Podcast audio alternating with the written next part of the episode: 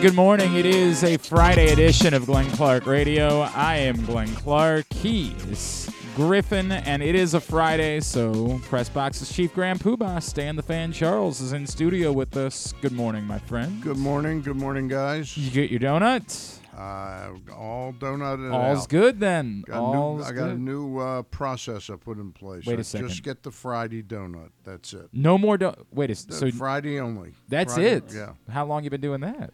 Oh, just today. Okay. so I'm trying to are, implement. Are you are you planning on keeping it as part of the process? It's a sort of an. It's sort of a semi New Year's resolution, right. Well, a lot of people do New Year's resolutions on February 17th. but not sem- semi. no, that's a good point. Great point. Stan's here. We got a lot to do on the show today. Obviously, uh, Sure missed that Mark Turgeon. yeah, obviously a huge night in College Park last night. Griffin was there. Oh yeah, Non-zero was- chance you ran down on the floor with everybody. Uh, no, I didn't go down there. All we right. were high up. Yeah, we were high up. you, I'm a little surprised. I know. I was. I was. I was with my brother, and we were kind of like, "Do we want to go down there?" And we were like, yeah, It was an exciting night for sure. We will talk about it. John Fanta from Fox Sports was in the building, uh, hanging out, checking out the Terps last night. His old friend uh, Kevin Willard from uh, all the Big East stuff he used to do. Also, this morning we will catch up with uh, Ryan Ripken, who's a bit of a media mogul these days. Uh, I just announced he's uh, joining uh, Baltimore Baseball tonight on 105.7. He's launched a new podcast. We'll catch up with Ryan Ripken, uh, talk about the start of spring training as well as he just likes talking about ba- basically anything. So who knows what, what all we'll cover with Ryan.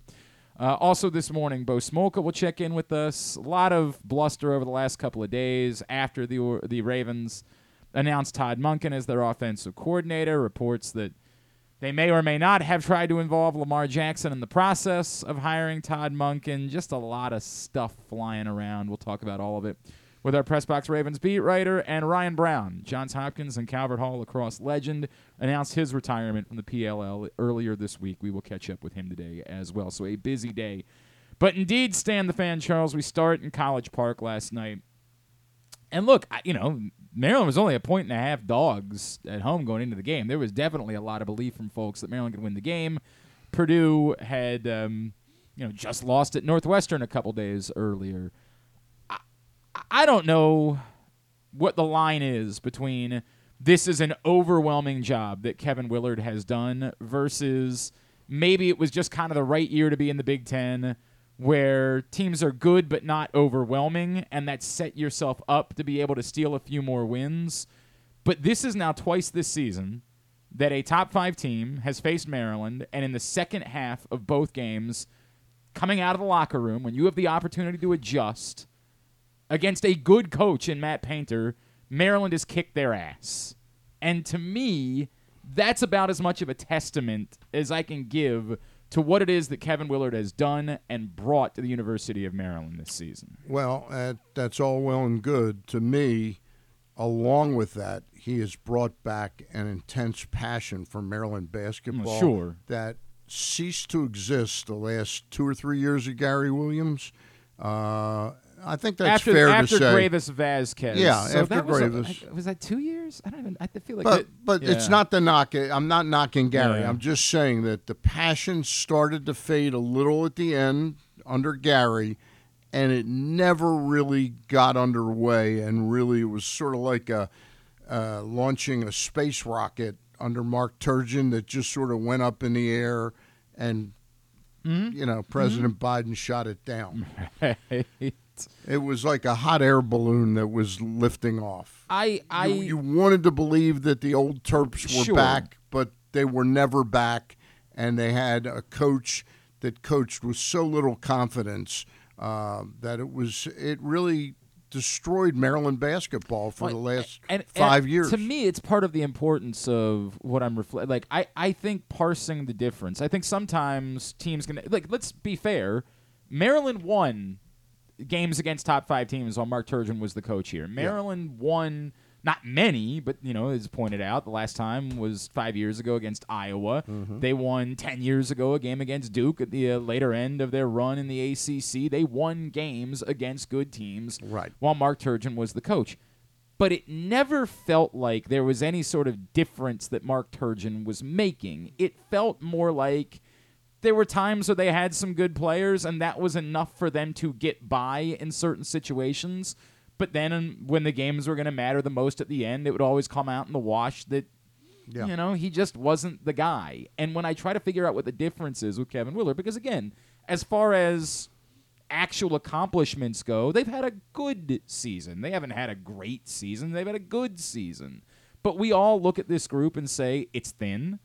It's not overwhelming. Jahmir Young is the closest thing they have to a star and might be moving himself into the conversation for, you know, first team all Big 10 or something like that, but he's an under very undersized guard with a limited, you know, star capacity. It feels like they are accomplishing more than they have any right to accomplish and defining why it is that this should only be the foundation and something they can build off of moving forward speaks to that. Like that when you're doing this with this group, when you're doing this with a group that doesn't appear to have rock stars, that appears to be, you know, a thin group of This is being accomplished by coaching and hard Right. work, nothing else. There's not overwhelming talent out there. Uh, and that speaks to why Maryland hasn't been in the top 20 since that, uh, Yes, de- that first- that debilitating first loss Well, yeah, to Tennessee UCLA and then the UCLA debacle, right. You know, that proved they weren't.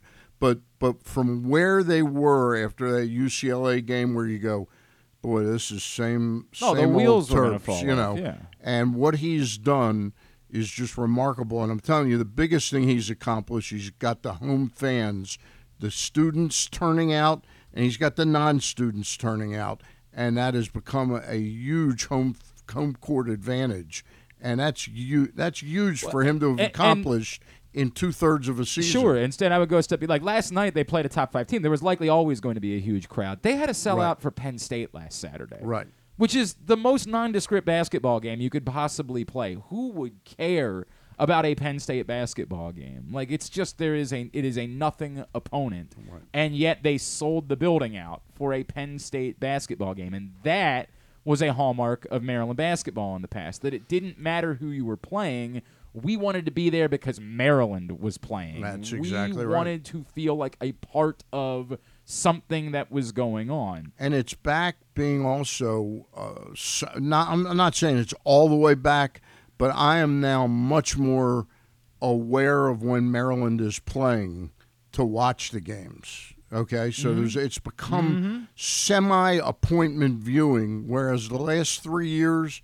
It's oh, let me see what's on. Oh, Maryland's on. Okay, I'll watch a little bit of it and get disappointed mm-hmm. and frustrated and angry, uh, and sort of waxing nostalgic for when it really meant something. Sure. And right now, it means something again. they have not, you know, I, I, I- there's no reason for me to think that this is still going to be a team that's going to make some sort of deep run into the NCAA tournament. I don't necessarily see that.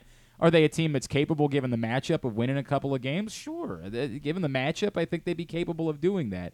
The rest of the regular season sets up for them to try to stockpile some wins, to take what's been a six ga- wins and seven game stretch and turn it into something far more significant. I've never put myself out there as an X's and O's basketball Mm-hmm. guy, but what I see when I'm watching Maryland now is unbelievably intense defensive Yes. pressure, and it's aided by the fact that I, I don't think we would have said this six weeks ago.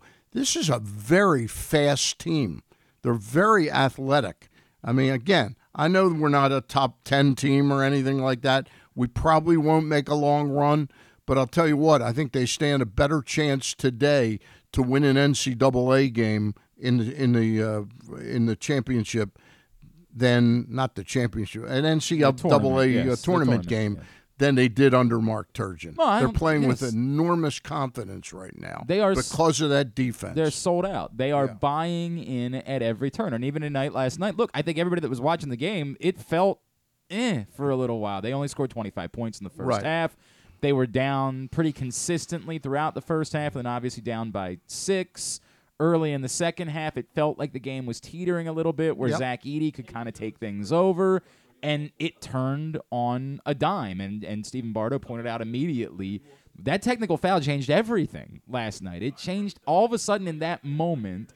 They were able to put together kind of a four point possession, get back into the game, and everything flipped. And it's because they were dynamic defensively. They dug in and they battled. We're going to talk more about Maryland basketball this morning. I want to quickly remind you that there are so many great offers for you available at pressboxonline.com slash offers. While football season is over, you can still bet on tons of other tremendous events like the Daytona 500 this weekend, or NBA All-Star Weekend, or of course the college basketball slate.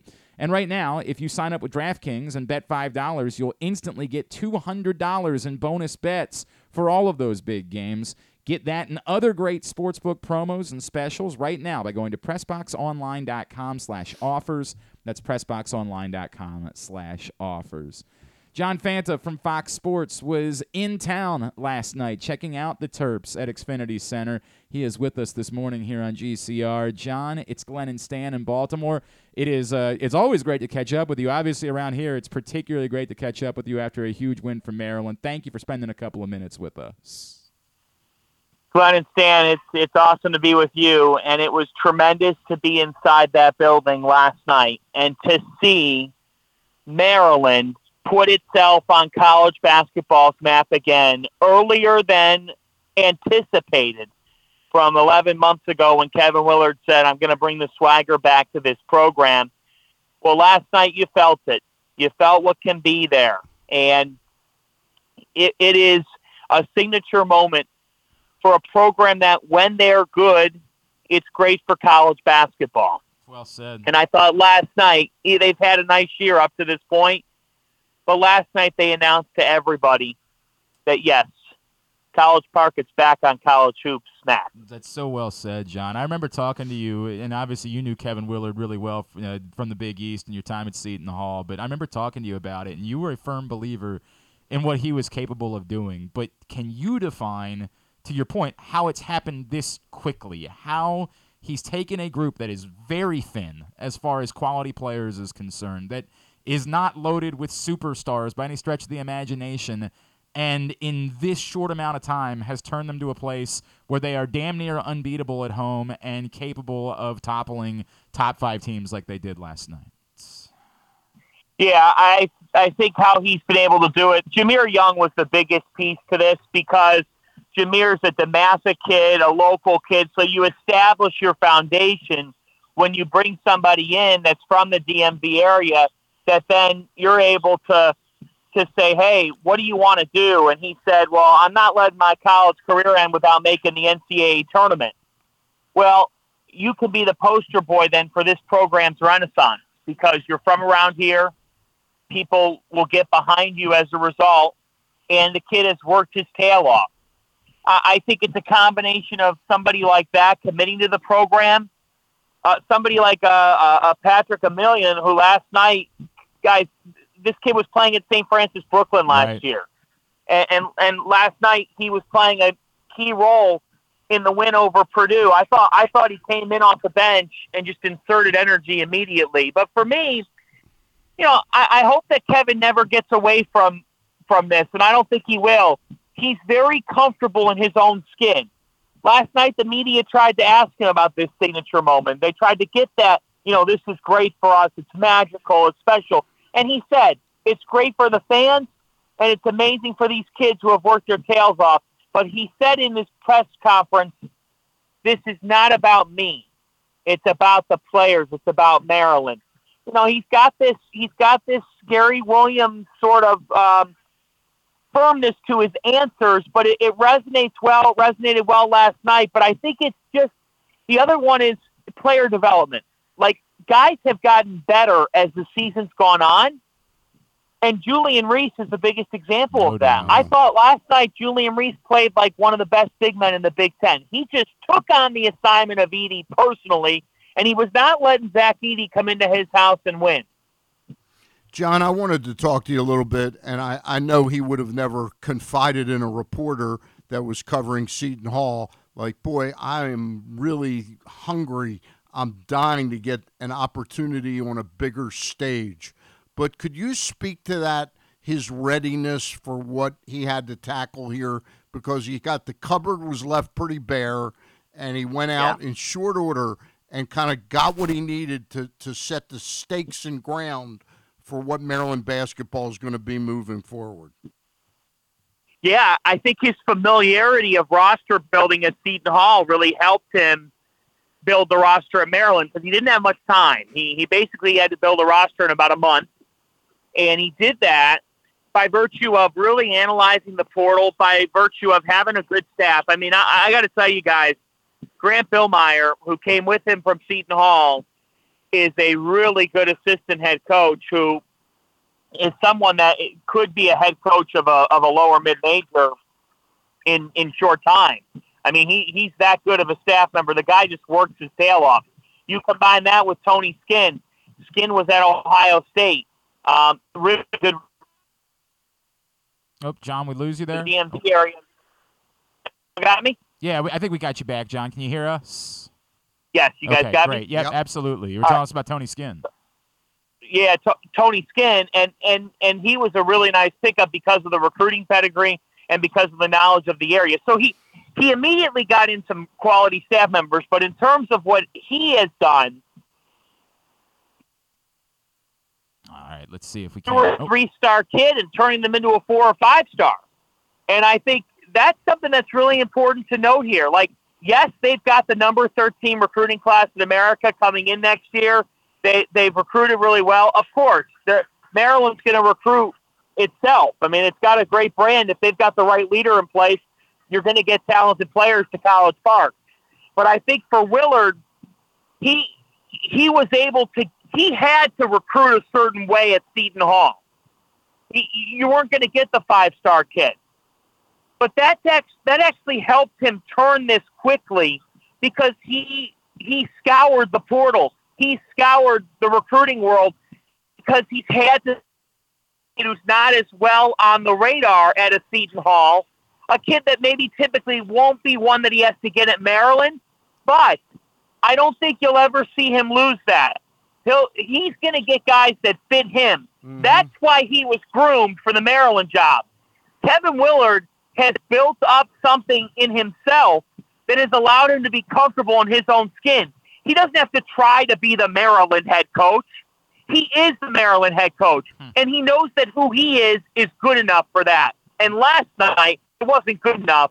It was great enough. yeah, there's no doubt about it. It Well was- said, That was that was strong. Uh, He's John Fanta from Fox Sports. He's with us here on GCR. John, and I feel like part of this that Is like John, by the way, is John part of the uh, Soda Fanta family? Is there John, any chance you're inheriting any of the money from the Fanta folks?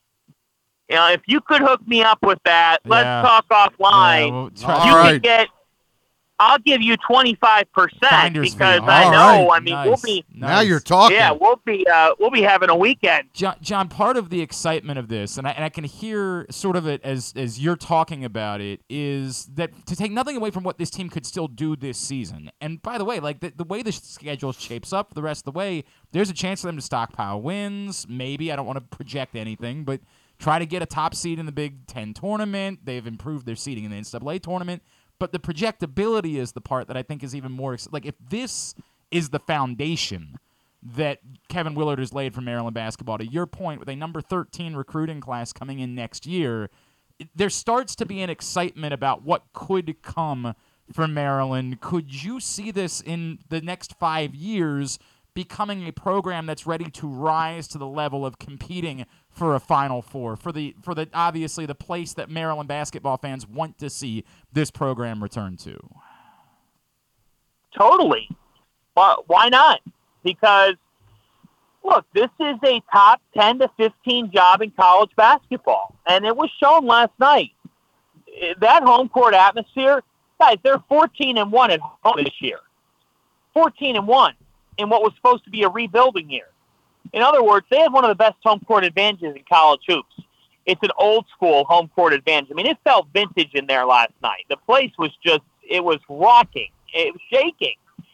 So when you combine that with the resources, with the area, I mean, I had never been on the campus until last night, just being candid with you guys. And uh, I have no affiliation with, with Maryland. All right. I grew up in Ohio and I went to, I, I did my undergrad actually at Seton Hall. up in New Jersey. I'm heading back to New Jersey right now as I talk to you. I can tell you guys right now, after being on that campus last night, walking out of Xfinity and driving back to the hotel, I sat there and said to myself, man, who wouldn't want to go over here? Mm-hmm. Yeah. Pretty nice campus, pretty good vibes. There's a lot to like about this. Weather's not bad. Like, uh, to me, they absolutely can be a Final Four program. And they absolutely can make deep runs in the NCAA tournament. And really, that's it's kind of the parallel that Willard's been on in his career because Willard has gotten to the tournament. He has not made the deep run. But part of that was because he was with a program that, frankly, at a certain point, it's just not the program that Maryland is. It's not. It's, Seton Hall's just not on that level. It's why Kevin left for a better opportunity. He left for the opportunity to create more opportunities to make deep runs into March. And obviously the paycheck helps. But I think that for, for Maryland basketball, they're going to be able to recruit. They're going to bring in top 15 to 20 classes every year. They've got a, a fan base that cares. That matters. That matters. It means you're going to win a lot of home games. And they've got an administration that's totally aligned with upgrading things in basketball, as we're already seeing from a facility standpoint upon Willard getting hired. All of the pieces are in place for this program to be strong. And last night was that taste, that taste of the greatness that this program can achieve. And I got to tell you, it made you say, man, I want to be back in College Park the next time Maryland hosts a big game because this brings a feeling of euphoria. John, really well said. I wanted to ask you to get back into this team this year. Earlier in the year, and I, I tell Glenn this all the time. I I make no pretense when I talk basketball that I know the X's and O's all that well. But this team earlier in the year, I wouldn't have said that they were a fast or athletic team. Right now, combination of the buy-in and the innate athleticism of this team, they look like one of the quickest teams I've seen, uh, you know, on the map. Yeah, they really can get up and down. And last night they did. And that's here's the thing: they have to have some tempo to what they do because they're not great in the half court offensively. They're not a shooting team. They they don't shoot the basketball well. I mean, Maryland won this game over by 14 points over Purdue. They won this game handily, guys. They made eight shots the entire first half. I mean, That's pretty they amazing. they were yeah. not shooting the basketball well, and then they just took off. And, and here's the thing: they're again, they're a team. They're defensively based. They do guard very well. They're undersized, but by being undersized, it makes them quicker Yep. and more versatile. And I thought last night that was on display. They they were faster than Purdue to the basketball, and they were tougher than Purdue. So th- those two things are never going to come into question. For Maryland, it's okay when a team sticks them in their half court offense. Can they make enough shots? Because if they get stuck in the half court, they're not good enough to overcome that. But a team that sometimes doesn't have the most talent, if they make up for it for how hard they play defensively, then they're going to be able to create runouts. And that's what happened last night. Whether it be a dunk here, a, a Hakeem Hart bucket there, Jahmir Young making something in transition, or Julian Reese just uh, at one point Donta Scott had a nasty dish to Reese downstairs for an easy lay-in. They need tempo to be great. They've gotten faster, and that's part of the way that when I talk about the player development, you're seeing guys get better at in season. That's the sign of coaching. That's the sign of of guys that are buying in. And I thought last night, not only was Maryland playing quicker, but fellas, I think you'd have to agree whether it be Martinez or Emilien, like they, last night they had some depth to what they were doing too. They threw different guys in there that stepped up and who made some plays. So it's really important for this team. They cannot get stuck in the half court. They need to be able to generate tempo to win because they're not an outside shooting team. No doubt. No doubt. And by the way, to your point, Emilien was fantastic last night. I mean, that was the Oh. best. Uh, it was a, a, a major story in that game. Um, it's at John underscore Fanta on Twitter. I just retweeted his uh, dispatch from Fo- for FoxSports.com last night uh, from the Maryland game, so you can go check it out right there. John, I you know, to your point, it was an awful lot of fun. I hope there's about a billion more in the coming years, and I hope that means we get to have more conversations with you because you're making some more appearances in College Park over the course of the next couple of seasons. Appreciate you taking Great a couple stuff. of minutes for us this morning, sir. Thank you. for Happy to doing join you guys anytime. Thanks for having me. John Fanta, Fox Sports, with us here on GCR. Boy, you can tell he is uh, feeling something about. It was interesting to hear. You, you would have thought the enthusiasm. He's like attended Maryland, Right, no. or something like No. that. Look, I, I do know that John was close with Kevin Willard. You know, like I do know that, and I have no doubt that there's part of it that he feels good for Kevin Willard Yeah. that he's experiencing this. But you know, I think for a lot of people, you go experience a night like that, an atmosphere like that, and you say to yourself, "Yeah, that's uh, that's not bad. that that's okay. It's real good. pretty- real good stuff. That's last pretty electric if you can go do that. Not a bad way to spend a Thursday evening. All right. Uh, today's show is brought to you. Oh, you know what? Stan brings this one to you. Stan, you had a busy uh, night last night yourself.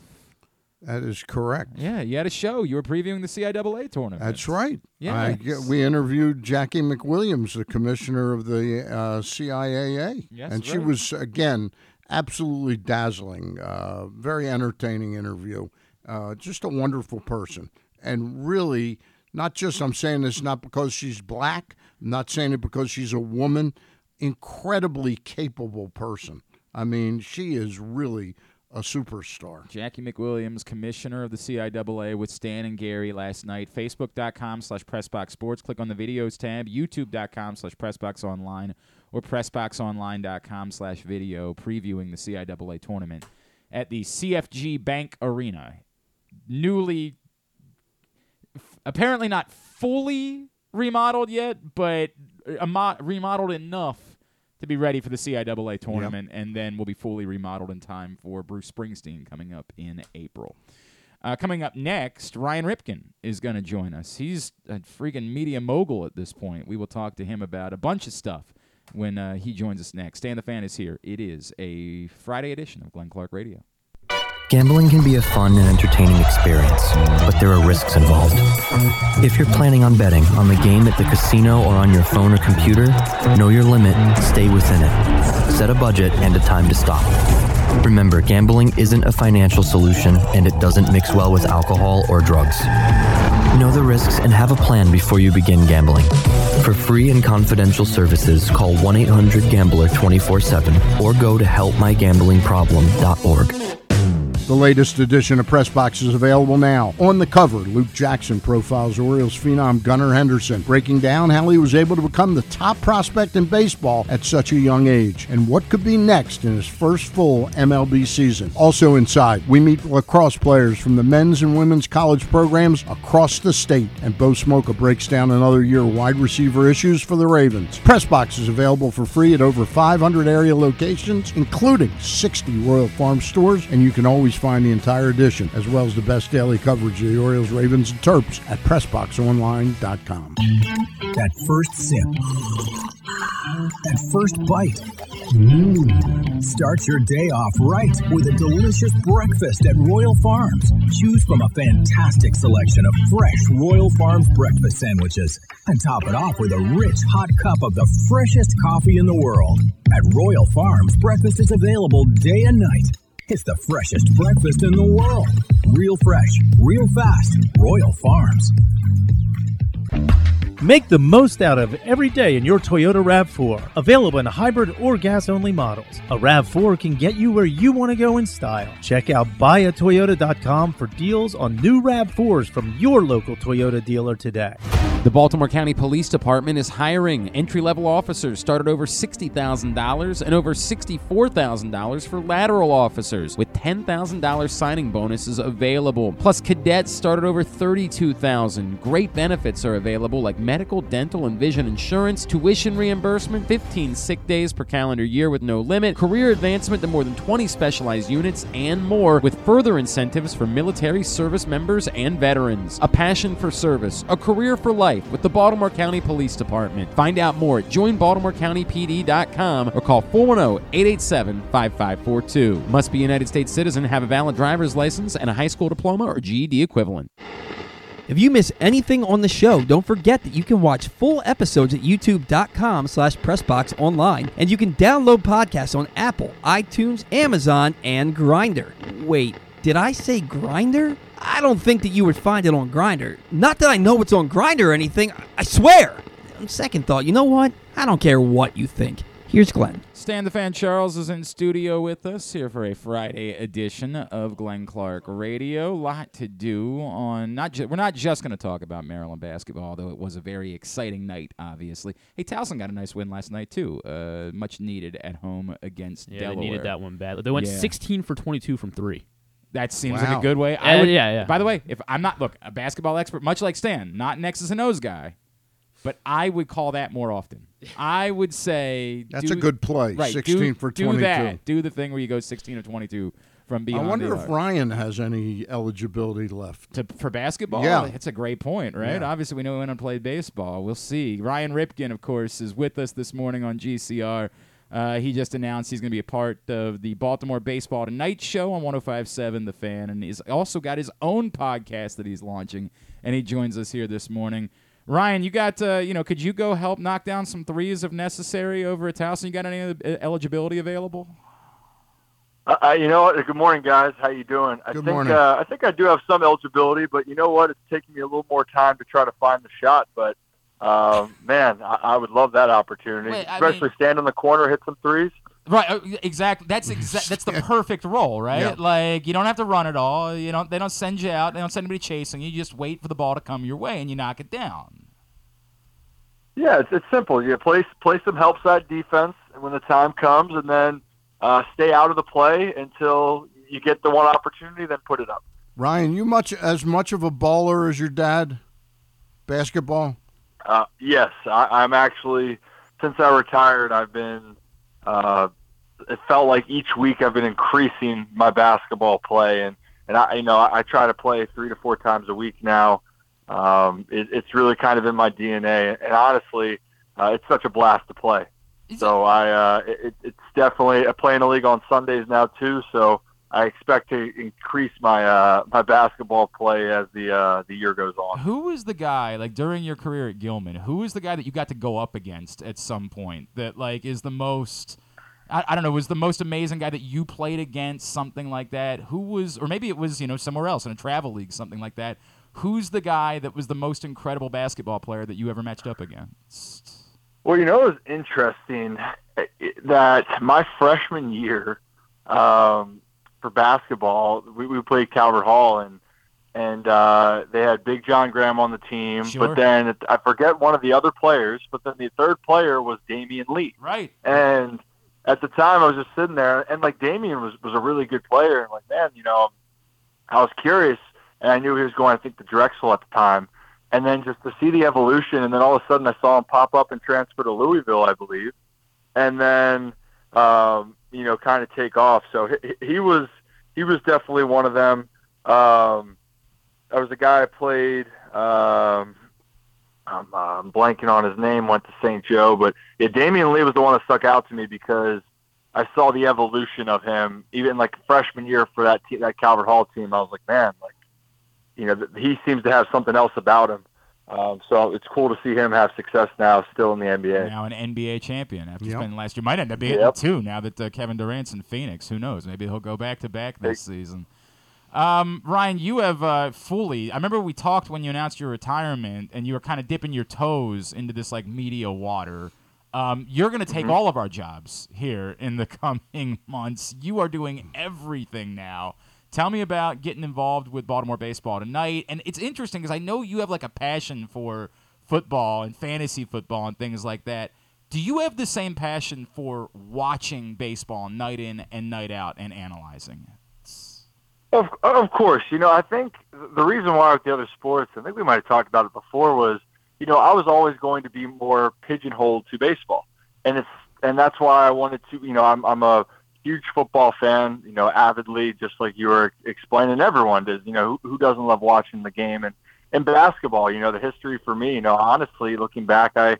Um, you know, always wondered if I had just gone to play basketball in college just because of the, the passion and love I have for it but baseball is in my DNA, and I, I've lived through it, uh, playing uh, professionally myself, and then obviously, you know, with my family, it's that's where it all began, and uh, constantly being around the game, constantly having discussions and conversations, and now being on the other side of it.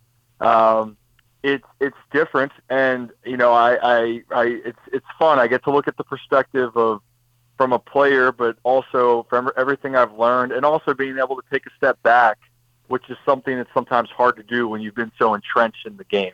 So I, I look forward to it, and I'm excited that um, you know with 105.7 got the opportunity to, to to come on, be down at Pickles for home games, and and and it really should be a uh, a lot of fun. Ryan, uh, everybody's going to ask you about what your dad taught you. I want to know did do you remember anything special that has resonated with you through your career and where you're at now that you learned from your grandfather because he is so beloved by the players that he taught coming up, the Boog Powells, the Jim Palmers.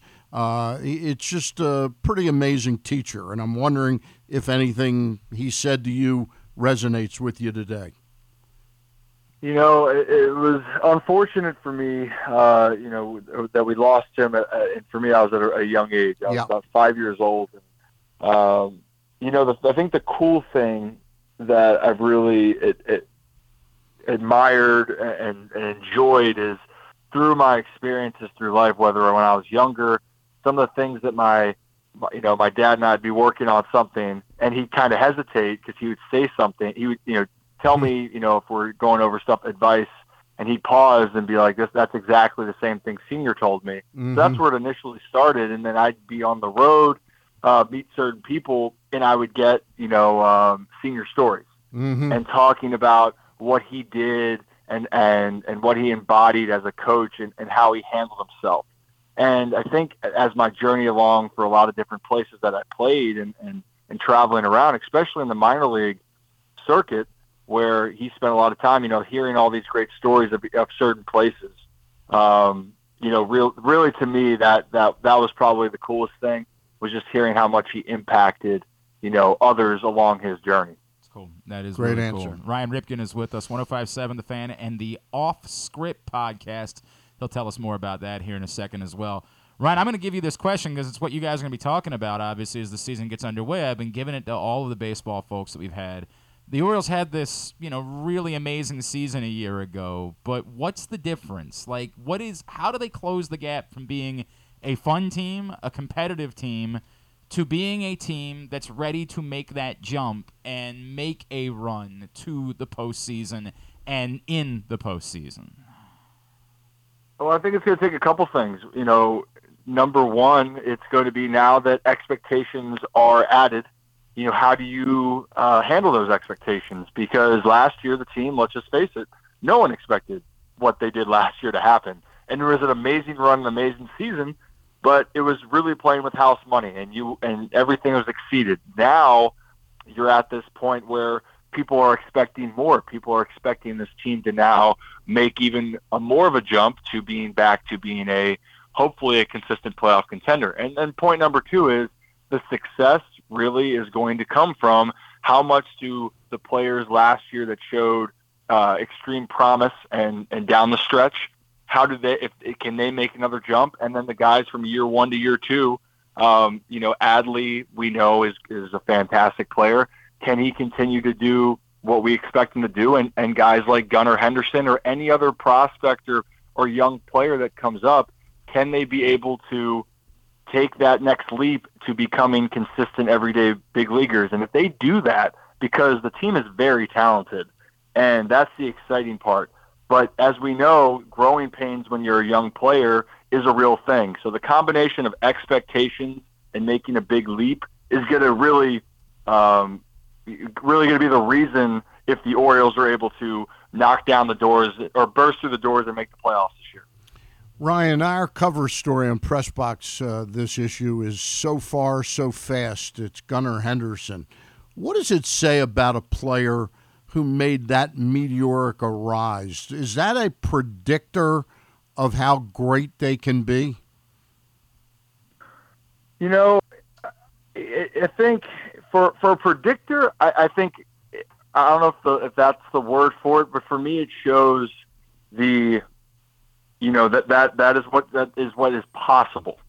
And I think what you're also seeing with Gunnar specifically is you that his rise and his ability and his talent is someone that you know we know we everyone like keep going back because there's no knock with Adley. Adley's we know what, what what the Orioles got with Adley.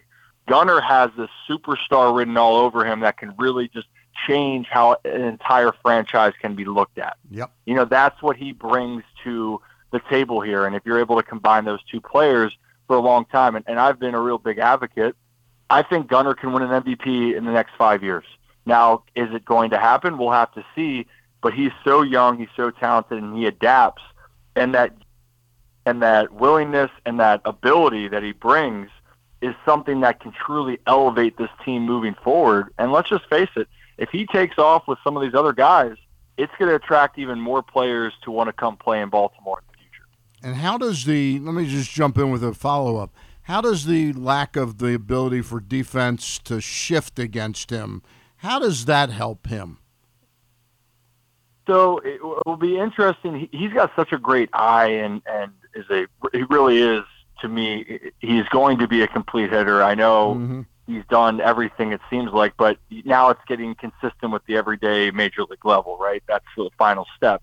Um, but it's going to be an advantage to him because he has power to all fields, can hit it anywhere. And I still remember in spring training in 2021, before he made that um, extreme rise to being, you know, the number one prospect, he in spring training hit, hit an opposite field home run that just cleared everything at Ed Smith. And I mean, just and and it was it was effortless.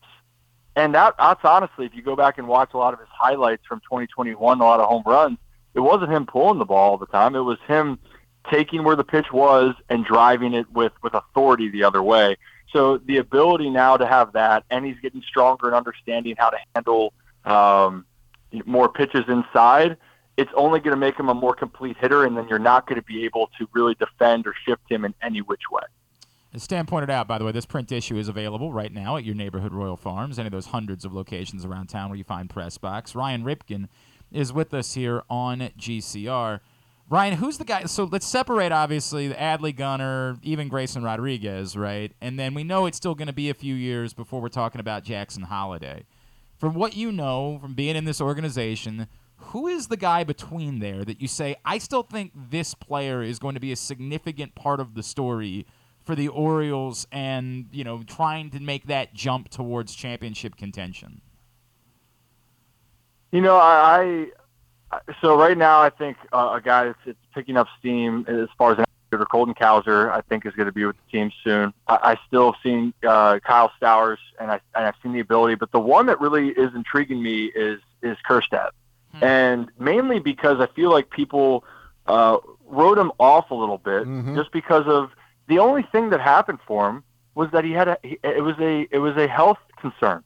It had nothing to do with him having struggles uh, as a player. I know when people when he came back and they're going, well, he's not playing as well, but you got to realize he hadn't played because of the condition, and that's shaking off the rust. And then watching what he did in the fall league, watching how he's gained steam, you know, there's a reason why he was drafted so high because he is a, a he's an unbelievable um, hitter and, and talent, and so that's a guy I really want to keep my eye on.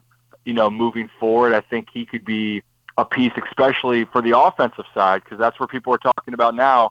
How can the Orioles' offense continue to get better internally? And I know that there's some bats on the way, or other guys in the top 100 prospects. Um, you know, Ortiz and Westburg, and um, I believe it's it's Norby was, Norby, was like the other yeah. group of guys that are right there. You know, and and again, one of those three guys could hit, but I don't think people forget that Kjerstad was was drafted for a reason, and um, I hope that his health stays the same because he can really swing it. Have you uh, rubbed elbows with uh, Coby Mayo at all? I have not. I- I've, I've Okay. been following him, but I, I never really had a chance to meet him. Okay. Obviously, another bat that is well thought of within this system and Yes. someone who could end up proving So to he, be. he's another name I missed, and, and you know, and this is the beauty of it. I know this is off the topic with it, but all, you know, I just talked about Kjerstad, but when you build up your farm system again, and now you have the, the, these options, and the reality is you don't know which one is is going to work out the way you hope.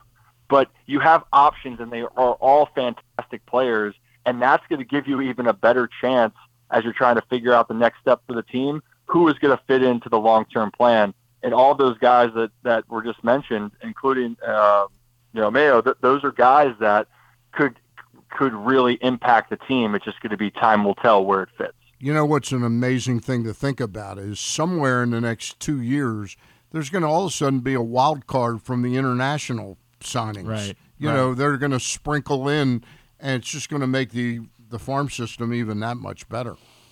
It's been impressive. Yeah, and then that's things people got to realize that is that this is where I know people were looking at this whole off season of being well, why the Orioles, you know, why didn't they spend more? When you have a great farm system, it's going to allow you to do a lot. You're going to have a lot more opportunities to make moves and acquisitions, and it, it's just ultimately going to strengthen your roster, build your depth. So it's really exciting to see what the direction the team's moving. Ryan, I'll give you this last one on the Orioles. And this is you know now that you're doing talk radio, you know how this works. Um, you know, there, this this week, Brandon Hyde was asked about his future, and there's sort of some unknown right now as exactly where his contract ends, and there's a, a, a hot debate about whether or not already the Orioles should be committed long term to Brandon Hyde being the guy to continue leading this group versus hey, you know, it's it's nice what he's done, but maybe if you want to go win a World Series, you might need to get your real guy in here in order to go do that. Where are you with how much Brandon Hyde has earned based on what last season was as far as and how he's handled the, Sure, the whole all rebuild. of it, all of it, absolutely. Have, having earned the right to the, have this franchise be committed to him as the manager moving forward. No, I agree. I mean, he, he's a, a thousand percent earned the right, and especially when you came into it, a when you came into you know your tenure here in Baltimore, it was you know not that you say every time you want to go out and win, but the, the reality was you knew there was going to be some very tough seasons, and you were going to have to wear it and deal with it, and and and that is draining, and also the reputation of the manager. It, it looks like it it, it, uh, embodies you, you know, and so to see uh, the team have such a turnaround last year makes it that much better. And and to your point, he's earned the right. And moving forward, I'd love to see him in Baltimore for for the foreseeable future. But here's the here's the, the, the talking point. Again, this isn't my necessarily my opinion at all here. This is just the reality. Is if the team this year doesn't continue to, to make another leap or continue at a certain pace, the discussion, whether it's fair or not, is going to be is he the guy moving forward? You know, I would say that he should be, especially as you're trying to figure out the pieces. But let's just say it was a disappointing season and the Orioles finished Yeah. under 500, then you have to really evaluate what you're going to do. I, I, But but but to the credit, Brandon Hyde has done a tremendous job, and I would love to see him be able to see out this this rebuild process. tell me about the uh, off script pod. What are we? What are you doing? What are we expecting with it? Yeah, so the, you know this was something we've been working on for a while, and and honestly, you know, I wanted to try to bring it over um, a lot of you know people from a lot of different industries and platforms, and um, I will have a lot of athletes and a lot of some that are, would be local to the area, but also expanding out. And you know, I think the thing that, that that captures with me is that all of us are whatever you go into. Uh, sometimes people can feel like you can't relate you or you're interested and you don't know how they got to where they are. But when you hear the conversations, you know, don't want to give away too much right now, but you can be talking about baseball, for instance, right? But if you listen to the words of how they got, how uh, people go through their, their journey or how they're dealing with things on a day to day, if you go past the words of talking baseball, you'll realize it, there's certain things that just resonated with me where I'm like, I deal with this on a day to day. And here's someone at the highest level dealing with this on a day to day, but in a different um, in a different sport, in a different category, a different line of work. Because I think sometimes we think that we can't relate to a lot of people on on how to get to where we want to go, and um, so and also along the ways too, because who doesn't love a great story? I mean, there are there are some some very good stories um, that that people have experienced. I think a lot of people will enjoy. Ryan, have you gotten to the point in in planning this? Do you have a way to monetize this? It always sounds so sexy that somebody's got a podcast, but you're going to be putting pretty good bit of time into this thing. Uh, you're not just going to sit down and blab for 30 minutes. Is there a way you can make some money out of this? I, I think I think that's the eventual plan and goal, and I definitely have interest from uh, from people that, that want to be involved, which is extremely exciting. And also, the reason why I've taken longer with this is because I'm trying to be very technical. You know, I want to make sure that I have my ducks in a row. I can be consistent with giving out um, consistent content for it, and making sure whoever I'm working with understands what vision I want it to be. So that's the, that is the the ultimate goal, and and it's and it's a work in progress. But you know, like I said, I'm really excited because um, I think just I'm excited because I've been working on it for a while, and I'm excited about uh, what options could be for it for me in the future. You can follow it on Twitter, the podcast on Twitter at offscript underscore pod. Of course, Ryan's on Twitter at Ryan Ripken. I contend you guys are lucky. A team was coming around in fantasy football. I know we got off to like an 0 6 start this season, but we were coming around, babe. We were, if that season had been 3 you're, weeks you're, longer, you're, you're coming on hot in the Trevor Yeah. Lawrence trade. Yeah, everybody made fun of me. Everybody said, "What is this idiot doing trading DeAndre Hopkins for Trevor Lawrence?" Tell me right now, you wouldn't want Trevor Lawrence as your fantasy football quarterback going into next season. Tell me right now, you, You know be what? excited about. It. He might he might be he he might be my target next year. Telling no you, doubt about it. I, I I had a vision. I just ran out of time. That's all it was. But you watch out next year if I get my hands on him a little bit sooner. We're coming for you. Uh, Ryan, always appreciate it, brother. Looking forward to seeing you over at 1057 as well, my friend. Thank you for taking a couple of minutes for us this morning. Talk all to right? you soon, Ryan. Thank you guys. Have a great rest of your day, and then have a good weekend. Ryan You too. With us here on GCR. Appreciate him taking the time for us. Hey, because we're talking baseball right now, um, I didn't get a chance to talk about it yesterday, but Tim McCarver passed away um, yesterday. Just your thoughts about the the impact that Tim McCarver had as a player, but obviously even more significantly as a broadcaster. Yeah, you know what was great about Tim McCarver was he, he it wasn't just that he was an ex-player. A lot of a lot of ex-players get by on just reputation that Sure. they were a player.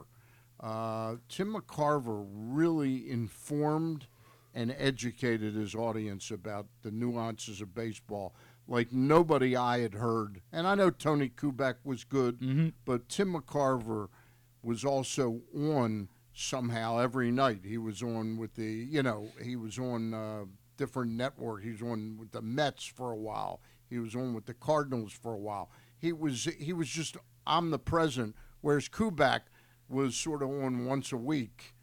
You know, Sure, when you when caught he did the game, right, Uh, yeah. McCarver was one of the first that really you saw just about every night of the baseball season. uh, and and you felt his presence made something feel more important um, to me was the way like when I was a young baseball fan when Tim McCarver showed up it was almost like the governor of baseball was It's showing It's very similar to Billy Packer in college basketball. Sure. they were they were kind of. And it's interesting they passed within a couple of weeks of one another. No, no doubt. I, I absolutely had a feeling like that about those guys. Uh, yeah, sad news yesterday is Tim McCarver has passed away.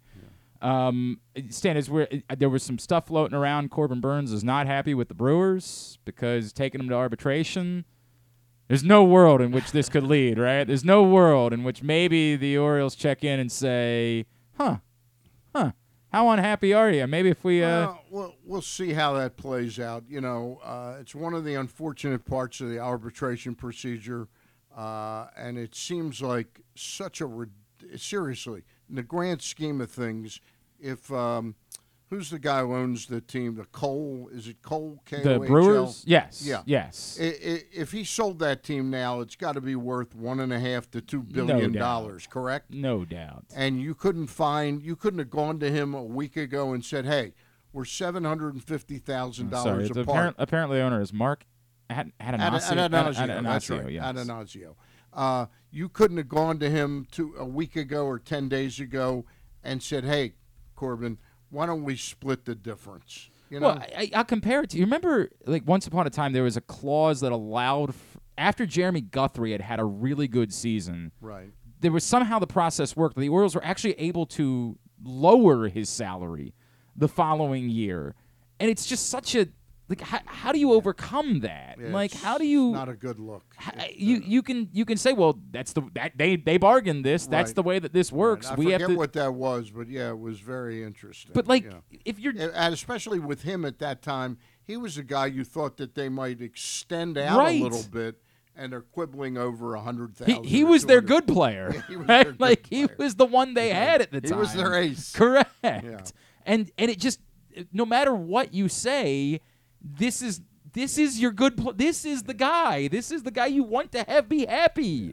You know, this is the point where Craig Counsell and whoever his pitching coach there is, they gotta, they're to be dealing with him for at least half the season. Uh, and if and, and if he pitches well, you know, you know, getting pissed off at the team, and then getting in the tank because of it, Right. is the worst possible thing you can have. Yes, And 'cause you it's not gonna think help your value, team- right. You would think the team would have seen that ahead of time and cut it off by going, "Hey, let's split the difference here. We're seven hundred fifty thousand, Sure. and you don't have to hear the negative things that they're saying about you." Uh, but Corbin Burnes, I think he's a professional. He'll go out. He'll still give his all because his all now is not necessarily for his teammates and his team and the city of Milwaukee. His all now is for him Right. to be able to get his just Put due. himself in the best position he can. Um, uh, two other things really quickly. Kind of like the Lamar Jackson theory. Huh, you We'll talk about that more here in a minute. Um, the Shohei Ohtani thing. There's a lot of bluster about this at this point. Like, are you as convinced that he's he's gonna end up somewhere else next season? I think uh, a lot of that's going to have to do with how the Angels play this year. Sure. If Rendon and Trout are having are healthy and having good years, and some of the moves that Perry Minasian made, both in the pitching department, uh, bullpen department, um, uh, he's he, they're, they're an interesting organization.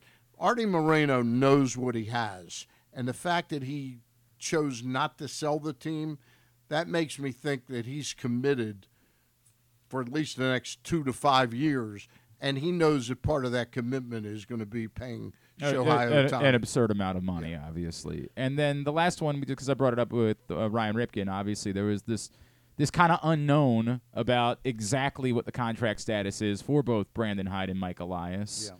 Do you think anything happens there, or to Ryan Ripken's point, like they wait for this season to play out before they do anything? Particularly, like I think everybody is of the belief that Mike Elias is going to be here for a very Yeah. long time, but Yeah. particularly with Brandon Hyde, that they let this season play out before they make that type of determination. I, I think it plays out to to the All Star break, you know, and I think if they're to to Ryan's point, um, I think if they're playing well at the All Star break and are within say eight to ten games of first place, and it looks like it's going to be a season where they can finish over 500. I would expect. Don't look for Brandon Hyde to get a five or six year contract.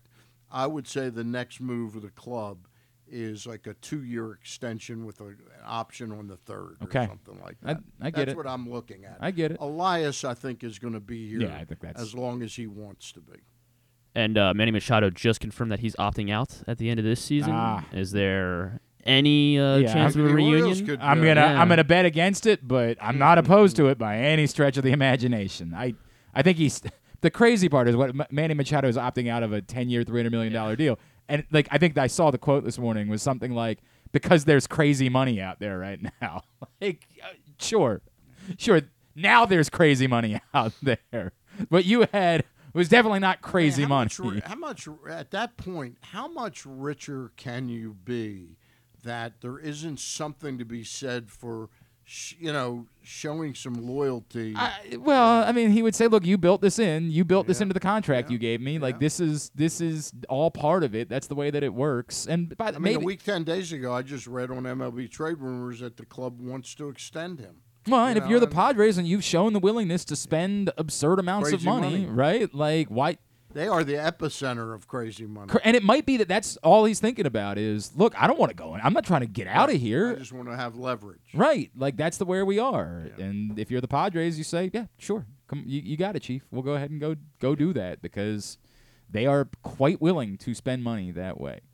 All right, we have wrapped up our number one here on GCR. Don't forget that there are great offers available for you at pressboxonline.com slash offers. Whatever you're looking to do betting wise, pressboxonline.com slash offers is the place to go. because you might have signed up for like one of the sports books here in the state of Maryland, but you haven't signed up for all of them. And there are so many great free bet offers, free money offers, things like that. You want to make sure you take advantage of all of them. Don't Hey, leave money on the table. Again, pressboxonline.com slash offers. Griffin, don't forget to mute your mic when you call a guest. Thank you, pal. I appreciate it. Uh, and also, as we pointed out, uh, not only is the print issue of Pressbox available right now, Stan, but um, I am I am excited. You've got when is when will baseball power rankings be coming back for you? Oh, really? Yeah, I was I was planning on you doing coming- that again this year. they're I- coming up close. I was thinking that might be. it. Um, I'll probably have my final kind of mock like around the 15th or tw- right when I get back from spring training. Okay. And then they'll start uh, like they always do at the very beginning of the season. Excellent. Looking forward to that. When when are you headed down to spring training? March the 7th. March seventh. To the Stan the, fan. You can already taste your first hot dog, can't you? Oh, God. Yeah, right. That's that. It's really actually the only reason Stan goes. There's no good hot dogs up here. Right. He doesn't really even watch much of the baseball. He, he ducks in. He has the hot dog, and he says, "I'll I'll see. I'm gonna go sit on the beach." that one at Bradenton. Bradenton has a good That's hot the dog. best hot dog. Is in Good hot dog. Bradenton. It's a good hot dog. What do they do with the? What is it? What's don't know. What makes the best hot dog? It's just uh, they burn them a little more on Okay. the grill. That's what you need. It's Yeah. just a little bit Little more char. crunch, I like that. crunch. I like that.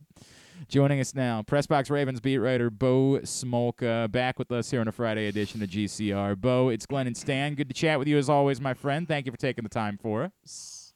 You bet. How are you? We're all right, Bo. Let me start before we get into any of the other bluster for the from the week. But let's just start with the fact the Ravens have a new offensive coordinator in Todd Monken. Your reaction to the fit and why you think it was that ultimately Todd Monken ended up being the guy for the Ravens in what was very much an exhaustive search for a coordinator. Oh, it was right. They did. They. I mean, John Harbaugh said in the statement that he. I believe it was 14 people. They interviewed over 21 interviews. So they looked long and hard. Um, and what I think in the end, I think they liked his NFL experience and the combination of what he's been able to do at Georgia. I think they like the fact that he has um, a pass game background but he's also been effective when with with the heavier packages running the ball and that's been the personnel he's had. So I think what John Harbaugh saw in him was was he can be successful in a variety of ways, and he will add to the passing element of this offense, which quite frankly won't be hard to do. Sure, right. That bar is somewhat low. I don't necessarily disagree with that, Bo. Um, a lot's been made that perhaps Todd Monken of anyone, and maybe in particular if you throw out an Eric Bieniemy, you throw out some of these other guys, that maybe he would have been the guy that would have been more inclined to take a Ravens offensive coordinator job without knowing who his quarterback was going to be, given that he was coming from the college level. What do you make of, you know, all of this conjecture that we've heard about maybe the Ravens not promising candidates that Lamar Jackson will definitely be here this season? I, I don't know that they can, and I don't know. I think that had to be a hurdle in the search process. I mean, let's face it. If you're going to hire, if you're going to look for any job, Uh, it's it's hard to even come up with an equivalent. But you want to know the parameters to which you're walking into, and especially in that job with that position. So I, you know, of course, every coordinator candidate is going to ask about that, and I don't know that they could realistically at, tell him, yeah, Lamar Jackson's definitively going to be here or not. Um, eh, John Harbaugh had said this is one of the greatest jobs in the world to be the offensive coordinator for the Ravens. I, I don't know about there's a lot of jobs in the world, but I do think you have a chance to be an offensive coordinator in the NFL. And if that's what he's looking to get back into, that's terrific. You know you're coming to an organization that number one has a really, really strong defense and a really good pedigree and is going to consistently compete every year. And I think Todd Monken's a guy who believes in himself and believes that give me give me personnel and I'll make it work. And I think that's another thing that probably appealed to John Harbaugh. He's won in a as I said, he's succeeded in a variety of different ways with uh, different kinds of personnel. So it's hard to pigeonhole in. Quite frankly, like people do with Greg Roman and said he's going to be a run, run, run guy, which he is and always was and always will be. Um, I think in Monken he sees someone that's a little more versatile, and and and Todd Monken walks into an organization that he knows. Look, this team has been competitive before Lamar Jackson. It will be competitive after Lamar Jackson, and that's just the way the organization is built. Bo, how could that be the best job in the world when you've got the it's press box Ravens beat writer, right? Like that's the the isn't that the best That's the singular second- best that's job the second best in the job, world? yeah. That that's a fair point. That's a fair point. I should have said something to him right then.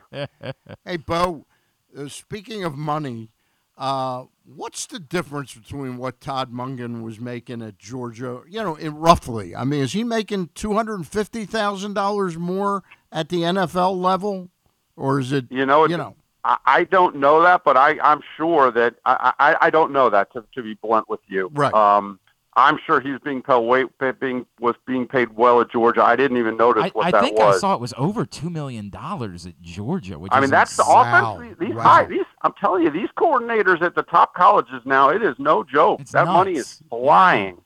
Bo, maybe you Um, should maybe you should look into that. Yeah. Maybe that's the second best be job in the slight- world. might be slightly better. Hey, hey, Bo, talk a little bit about uh, what the Ravens accomplished uh, yesterday or the day before in uh, re-upping Brent Urban and Daryl Worley. Well, you know, they've got they, they have I don't know 15 off the top of my head I can't remember now un- unrestricted free agents coming up. And and I know everyone's focused on Lamar Jackson and Marcus Peters and the big names, but in the end, they do always try to kind of bring back the under the radar guys that are I guess you could call them glue guys for the Mhm. team that that you know they're not expensive but they're versatile. Brent Urban's a guy, right? He, he's up up front in the defensive line. He will fill in. I mean, let's face it, that defensive line was was quite good last year, and now they've got pretty much everybody back. Now that Calais Campbell has said he's coming back, um, but Brent Urban's the guy that fills in for them. He, he he's a role player, but I think they like what they saw with him. He's not going to be expensive, and it's a and and he, he's a guy they like to bring back. Same with Daryl Worley, who let's face it, Daryl Worley. I don't think 10, 10 Ravens fans would recognize him if they walked Yeah. into the store and saw him. But um, again, he's a he's a guy that's been a valuable special teamer for him. He can play def- he play, can play cornerback when they need him to. He did it a couple games when they were shorthanded. Um, won't be expensive, and again, they they tend to like their own. I mean, I, I Eric DeCosta tends to like their own. They're not going to bring everybody back. They probably won't bring Ben Powers back because he's going to be a lot more expensive than they have mm-hmm. money to pay. But these are these are lower cost guys that are fairly known quantities, and they and they they fill roles that you need to have filled. I mean, it's not going to work to just you can't just win with six players. You need 53 players, and so these are the guys that help fill it out. Bo Smolka, Pressbox Ravens beat writer with us here on GCR. By the way, it was $2.01 million. He was the highest paid coordinator in all of college football last season, Todd Monken. You assume he didn't take a pay cut to come to Baltimore. Jeez, you assume that's the case. Um, Bo, I, I- I, I get that it's not this simplistic. I understand that, right? Because, you know, you, you still have to be able to get a, a deal done. But I had this feeling, and I wrote about it at Pressbox in watching the Super Bowl, where I just said, I can't believe that there would be a thought process as you watch Patrick Mahomes do what he does while he doesn't even have wide receivers. That, well, hey, you could just go get Derek Carr and still have a chance, right? Like you could just go insert quarterback here and have an opportunity. I, I can't believe that that opinion exists while you watch what it is that it takes right now in order to dethrone the top teams in the AFC. So I'm presenting this understanding it's not as simplistic as, great, that's why tomorrow Lamar Jackson is going to sign. But the difficulty right now in looking around at a league with not just Patrick Mahomes at the top, but Joe Burrow and Josh Allen and Trevor Lawrence and Justin Herbert all waiting in the wings. Can a team in the AFC break through if they have to take a step back at the quarterback position right now? I think it's uh, it would be hard. I mean, I think this is one of the. I don't know. I'd have to go back and think back to when to years past, but it is a it it's impressive. That top of the AFC is really really tough to crack into. I mean, it is, and and I know the Ravens can get. We we've said before, their defense is, is probably as good as any over the last half of the year when they added Roquan Smith, and their defense can get them there. But I agree with you. You watch you watch. I, I said this at, watching the Bengals play. When you watch the Bengals play with Joe Burrow and Higgins and Chase and Boyd, it it looked like a different sport than what the Ravens were playing. It just did, and I think you need to have you need to have the offensive capability to win. Uh, and can you win with the? Can you take a step back at quarterback and win? Can they? can they trade Lamar Jackson and plug him in with Ryan Tannehill for a year and and say we'll we're going to add receivers? I don't know. I, I just look at the firepower of these of these offensive teams at the top of the AFC, and you need to be able to run with them. I mean, and you have to be able to throw with them, but it's it's it's impressive up there at the top, and the Ravens know it's there. I mean, they see the Bengals twice a year, so they know what they need to do. And I, you know, whether the Lamar Jackson will be there to do it, I don't know. Um, but I do think they know what they what. It's no secret what it takes. Uh, there's, I mean, it's just it's insane, dude. Patrick Mahomes is. I don't even know how to describe what he's accomplished at this point. It's it really is maybe the most amazing thing I've ever seen, considering how little he has at the wide receiver position. I mean, that's the argument. You can say, well, the Ravens didn't give Lamar Jackson anything to work with, and there were years Tom Brady didn't have a whole lot to work with at wide receiver. I mean, in the end, they those guys just create, and they've got good systems that work at the time, and, and they make it happen. Um, so yeah, what what I mean, what it, look at the Bengals receivers versus the Chiefs receivers, and it's quite striking. But um, to all all credit to Mahomes and to Andy Reid for and, and Eric Bieniemy and all of them for making that work. Bo, do you get any sense at all that there are there are some type of ongoing conversations, or was that just window dressing at the season-ending presser that uh, John Harbaugh suddenly awoke out of his sort of feisty, sort of acerbic comments about Lamar to say, "Oh, love Lamar. He's our quarterback moving forward, absolutely." And Eric says, "Think I have a great relationship." Is it just window dressing, or is this ice cold right now? I ice cold. I don't know, but I mean, I I've been skeptical from the start Yeah. that anything would get done. Yep. I mean, they've they've had two years to get it done, and it hasn't. And now I, they were suddenly convinced it would get done in five weeks, and I, I just don't I don't know how I don't know how that was going to happen. One side or the other was going to have to make a significant move in one way or the other to meet at some line, and and it doesn't appear that it doesn't appear from anything I've heard that it's that close to happening. Bo, So- let me let me let me just jump ahead one step. If the Ravens did want to trade Lamar Jackson, uh, and I, I take this not from my own head, but I heard Patrick Kirwan the other day, Pat Kirwan on the NFL Network, say it is the most complicated situation because what team understanding that they then have to take over negotiating with the player that's on the franchise tag. What the the idea that the Ravens are suddenly going to get a haul for him is really complicated by how difficult it will be to sign him. Well, I, I yeah, they'd have. I think you'd have to have a sense. I think the team looking for him would have to have a sense from that team's ownership that yeah, we'll we'll we'll, we'll pay him a guaranteed contract. If if a team were to say we're all in on Lamar Jackson, we'll pay that guaranteed contract. We'll give him let's say 250 million guaranteed. We'll, we'll do that. Well, now the general manager can can can discuss it because he knows he's got the owners going to do it. Right. It sounds as if everything we know is that um, the, the the guaranteed money is is is a big holdup. Steve Bisciotti is not on board with it, and Lamar Jackson is, and and there you have your problem.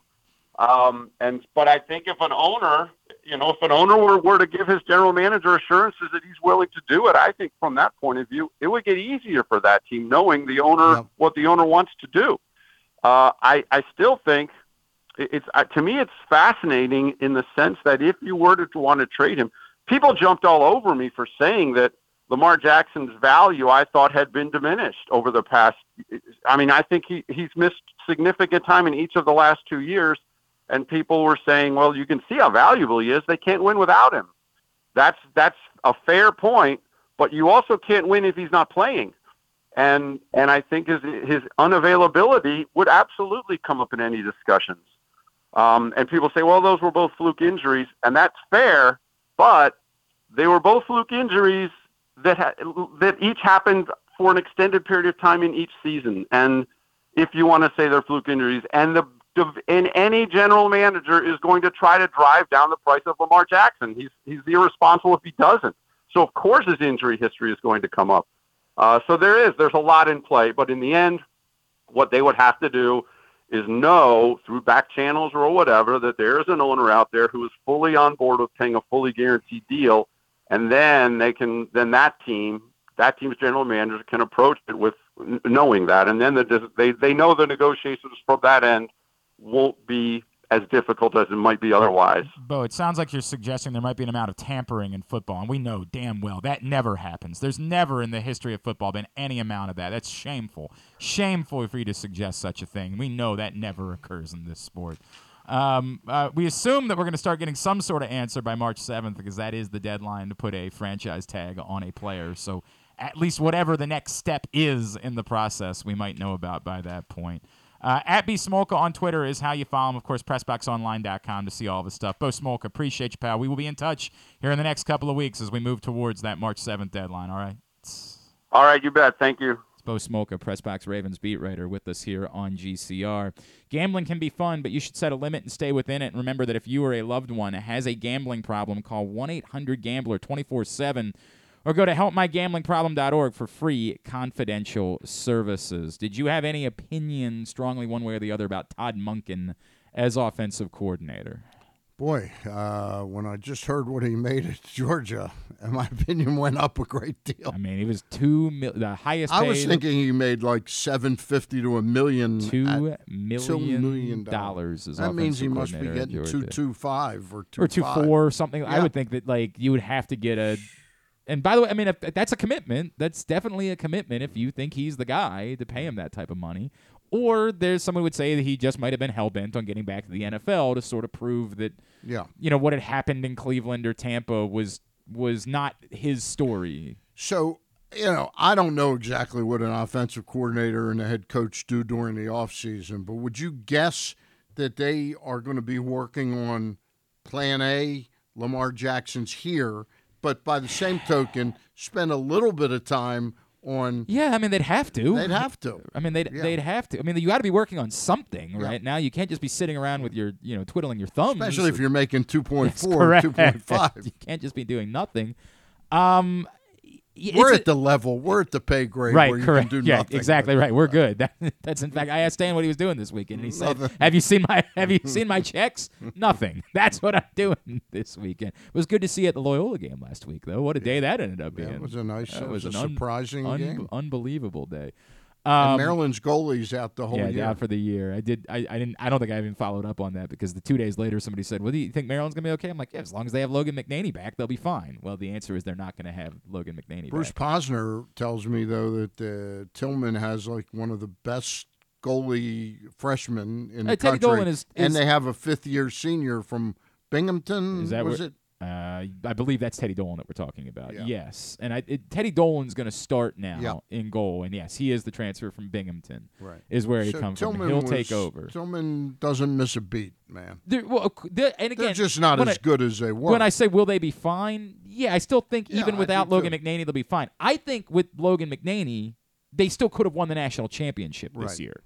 I, like I genuinely believe in a year where there's not necessarily a dominant, surefire team to beat, that with a healthy Logan McNaney, their offense was going to get there. Like Owen Murphy, they were going to be fine offensively. Without Logan McNaney, either this dude's got to be so ridiculously good to make up Right. for it. Look, Luke Wierman's still going to dominate at the faceoff all season long, but they dominated last week, and that still wasn't enough to win. It was interesting. One week ago today, Mm-hmm. we were talking to uh, Quint Kessenich, Right. and I asked him what the secret sauce was, Mhm. and he basically says it's that his team, John Tillman's team, always shows up and plays at a at a really high level. Mhm. You know, the efforts there. Was it Loyola's defense, or was it that part partly that Maryland wasn't all there because there were so many unforced errors that were so uncommon to the Maryland teams I of the thought past few I, years. I thought from my vantage point and from you know my analyst you were vantage doing the play-by-play. That's a pretty good it vantage point. Felt like Matt Hughes, Cam Wires, Peyton Rezanka just absolutely wore them down, Mhm. and then they were taking good shots. The kid that plays goalie for Loyola, Luke Stout, was He had a great game. was a monster. 19 saves was just unbelievable. And I think that what you saw maybe in the second half of them getting frustrated had as much to do with that as it did them. I don't think they didn't show up. I think they showed up and they haven't faced a lot of adversity. Right. Like this is something that I talked about with John Tillman. This is not a team they barely trailed all season last year. Mhm. It's not just that they didn't lose. They barely it was like for for uh, less than 3% of the season they spent time trailing during the, they didn't play close games. They scored double-digit goals every game last season except for the championship game, and the championship game only got close at the end when Cornell was making a run after Maryland lost their legs. I just don't think they'd been punched in the mouth. I don't think that they were prepared for what what what, what- what bass came 'em. and and I and I talked to John Tillman after the game, and John said he very much believed if they had just been able to take a lead, like that Loyola kept them at bay, never allowed them to get in front. Yep. And that they kind of panicked when they were never able to get back in front. All of this to say, Because it's so uncommon to have the advantage at the face-off. they won 18 to 22 faceoffs. 18 of 22 and, And- still lost and they the lost by game five goals. Five goals. It's nuts. That's uh, it's nuts. That doesn't It's happen. insane. Yeah. Um, but that defensive effort from Loyola was unbelievable, and they were very efficient. They shot well. They just didn't shoot a lot on the other side. I think that Maryland will still very much be right in the mix to make a run to the Final Four, even without Logan McNaney. I think it will be tough unless Teddy Dolan is just that Right. good for them to try to figure out a way to win a national championship without him. They get Syracuse this weekend, so An improved Syracuse a, team. a vastly improved Syracuse team with one of the uh, the young stars of the sport, uh, Spallina. That'll be a very good game, and of course Loyola gets Hopkins. Speaking of lacrosse, Ryan Brown's going to join us in just a minute. Uh, a, a Hopkins legend who has decided to retire from his very successful pro career. Uh, this came in from Dan. Dan said, um, uh, "Can you ask Stan how he feels about the Orioles going into this season with still not? I'm not Dan. I got to be honest with you. I'm not exactly sure what you're asking. I'm sorry. With st- oh, okay, I get what he's saying. With still not having signed anyone long term, we've kind of talked about this a couple of, tar- uh, of times. I don't think he means the outside players. I think he's talking means about like Mountcastle didn't get an extension, Right, like- I think from the Orioles' perspective, they they don't feel that Hays or Mountcastle is deserving of an, any type what about of extension. what about Mullins? I don't think they feel that they want to be pegged in. I think they wanted to give another year to see where Cowser is, you know, and I think in the case of Hays, they want to know where Stowers is. And in the case of Mountcastle, I think they want to see where Mountcastle Correct, is. Correct. I agree with know. that. Uh, and I, I think for them, they weren't in the they're not in the game yet of extending and buying out the arbitration numbers. They're going to sort of let it go, uh, and uh, they have the right to do that, just like players at a certain rate, uh, level have the ability to go to arbitration. Those guys aren't there yet, and the Orioles look like they don't intend to play that game right now. What did you think of baseball deciding to commit to the extra inning rule Uh, permanently? now, is it in the postseason? Okay. I, I like that, that they've committed to it. I, I think in the postseason, I like that it goes back to you have to win the game the old fashioned way. I found myself, when I first heard this rule five years ago proposed, I said, this is the dumbest thing I ever heard of. It brings about extra inning baseball sometimes Stinks. with relief pitchers. What? It stinks. It, it just, it, there's not a lot of life to it. It's you know? it- you're sitting around and waiting for somebody to hit a home run. Right. They're all swinging from their heels. They're all Right. like I know that all of baseball has become you know all or nothing, but in extra innings in the final years before they changed the rule, it was some of the most unwatchable baseball that you could have ever. It was droning, just draining. It was going on all night. You were just everybody was coming to the plate trying to swing to end the game, and nothing else was happening. It was awful. The only thing good about it was when you were younger, uh, you'd you'd walk in at like 11:30, 12 o'clock, and you And there'd be a baseball game. there'd game. be a baseball game. You go, Right. wow, they're in the 14th Right. inning, and you go, let me, and you'd watch him play like another nine inning uh, game. Everybody famously remembers in 2012 the game in Seattle that went on until like four in the morning. Right. That we all, not all of us, but many of us stayed up to watch. And I was doing my my version of a you know it wasn't a podcast, but I was going on after games back then. Yeah. on Facebook Live. Did, did you pass I on did- that one? No, did, I no, did. you I stayed did all something, night, yeah. all night. Um, and it was fun. It was, was in a the in- five-minute show. It, yeah, right. It was in the infancy of Twitter, so we were all kind of. It was Yeah. like staying up together and watching a bit. It was a fun night as the Orioles were transitioning into being a good baseball team. I we all have that memory, but that's it.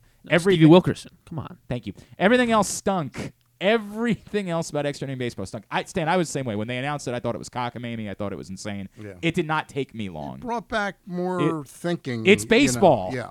There's actual baseball being played in these circumstances. And you know what I love? I love when a team scores a run because a run's so easy to score. Right. That you go, you know what? We can score a run. And a lot of times I see a team score one or two runs in the top of the inning, and you go, oh, that's over. Yep. And then they get the first run back so easily. And if they get the first run back on a base hit right away, Yeah, now they have something. Now they got cooking, something right. going. Exactly right. Exactly right. It's I to me it's extra. It's the best thing that baseball's done. Yeah. in recent years. I It have to- I have to agree. created real excitement, and I do. In look, I would not be angry if they brought it to the postseason. I, I wouldn't be I'm- angry now I'm- either, I'm but I like the fact yes. that it just I'm inclined to agree with you for the postseason. Keep it, and and maybe at some Keep point kosher. They say for like the first weekend they adapt because they're trying to wrap up that first weekend Right. so quickly that Right. a 17 inning game would really do damage the ability to have quality baseball for three days. So at some point, if they say It- for that first weekend we're going to implement the regular season rule, but after that we leave it alone. you bring up a good point. It, it's not out of the realm of possibility in two or three years that they adapt it for the full postseason because of the potential for ge- getting pitchers having to pitch too long. Oh, I, I think Yeah. at some point they're they're just going to say we don't ever want there to be another 17 inning baseball Right, game. We're right. just there's nothing good is coming from that from there being a 17 inning game in the future. But I think for now, I still probably sign up with you and Yeah. say, yeah, leave it alone. All right, Ryan Brown's going to join us when we come back in. Stan the Fan Charles is in studio with us. It is a Friday edition of Glenn Clark Radio.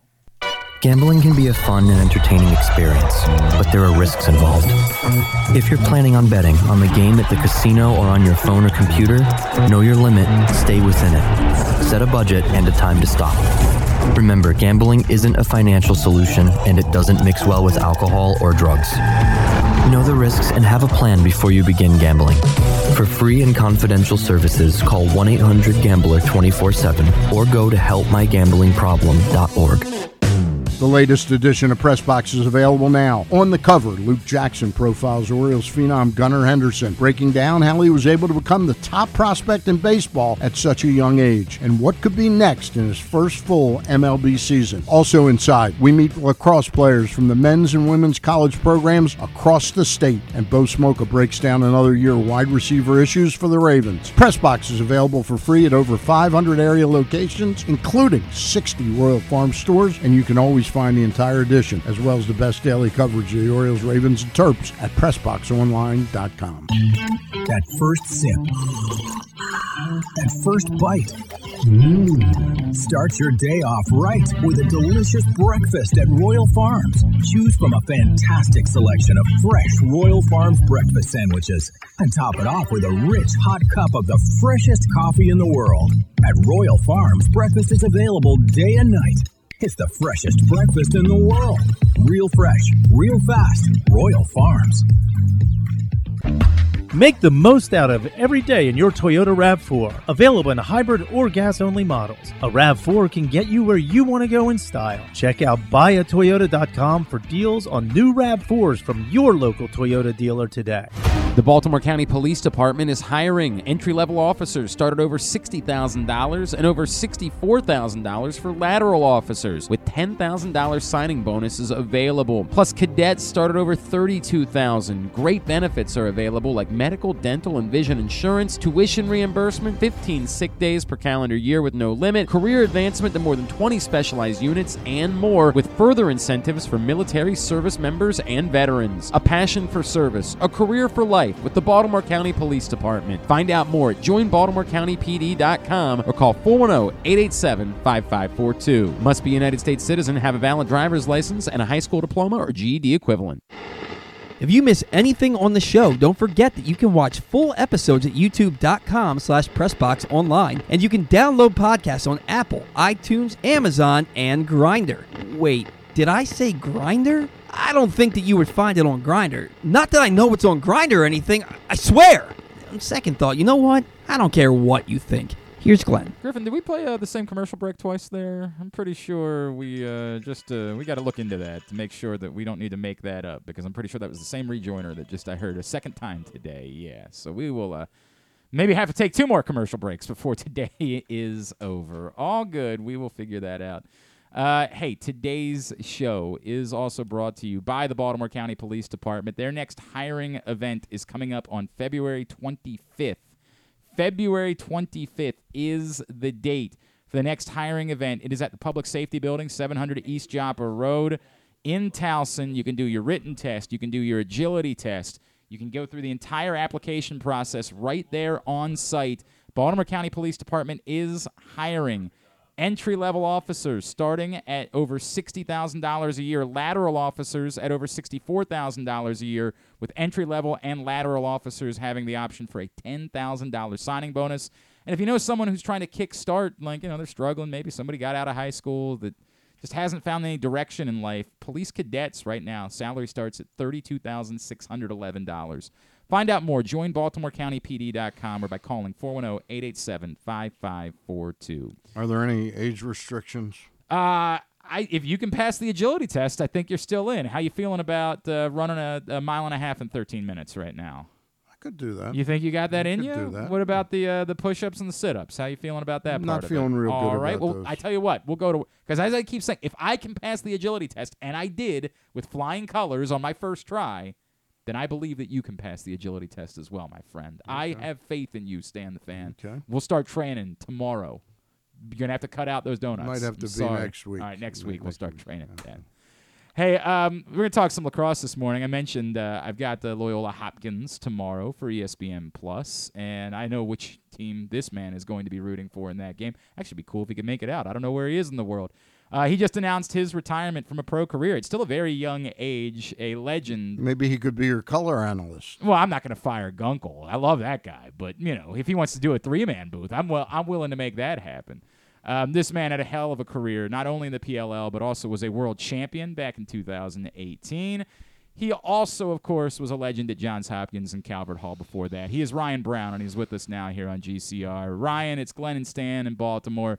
Great to catch up with you, man. Thank you for taking a couple of minutes for us. Congratulations on a hella of a run in your pro career.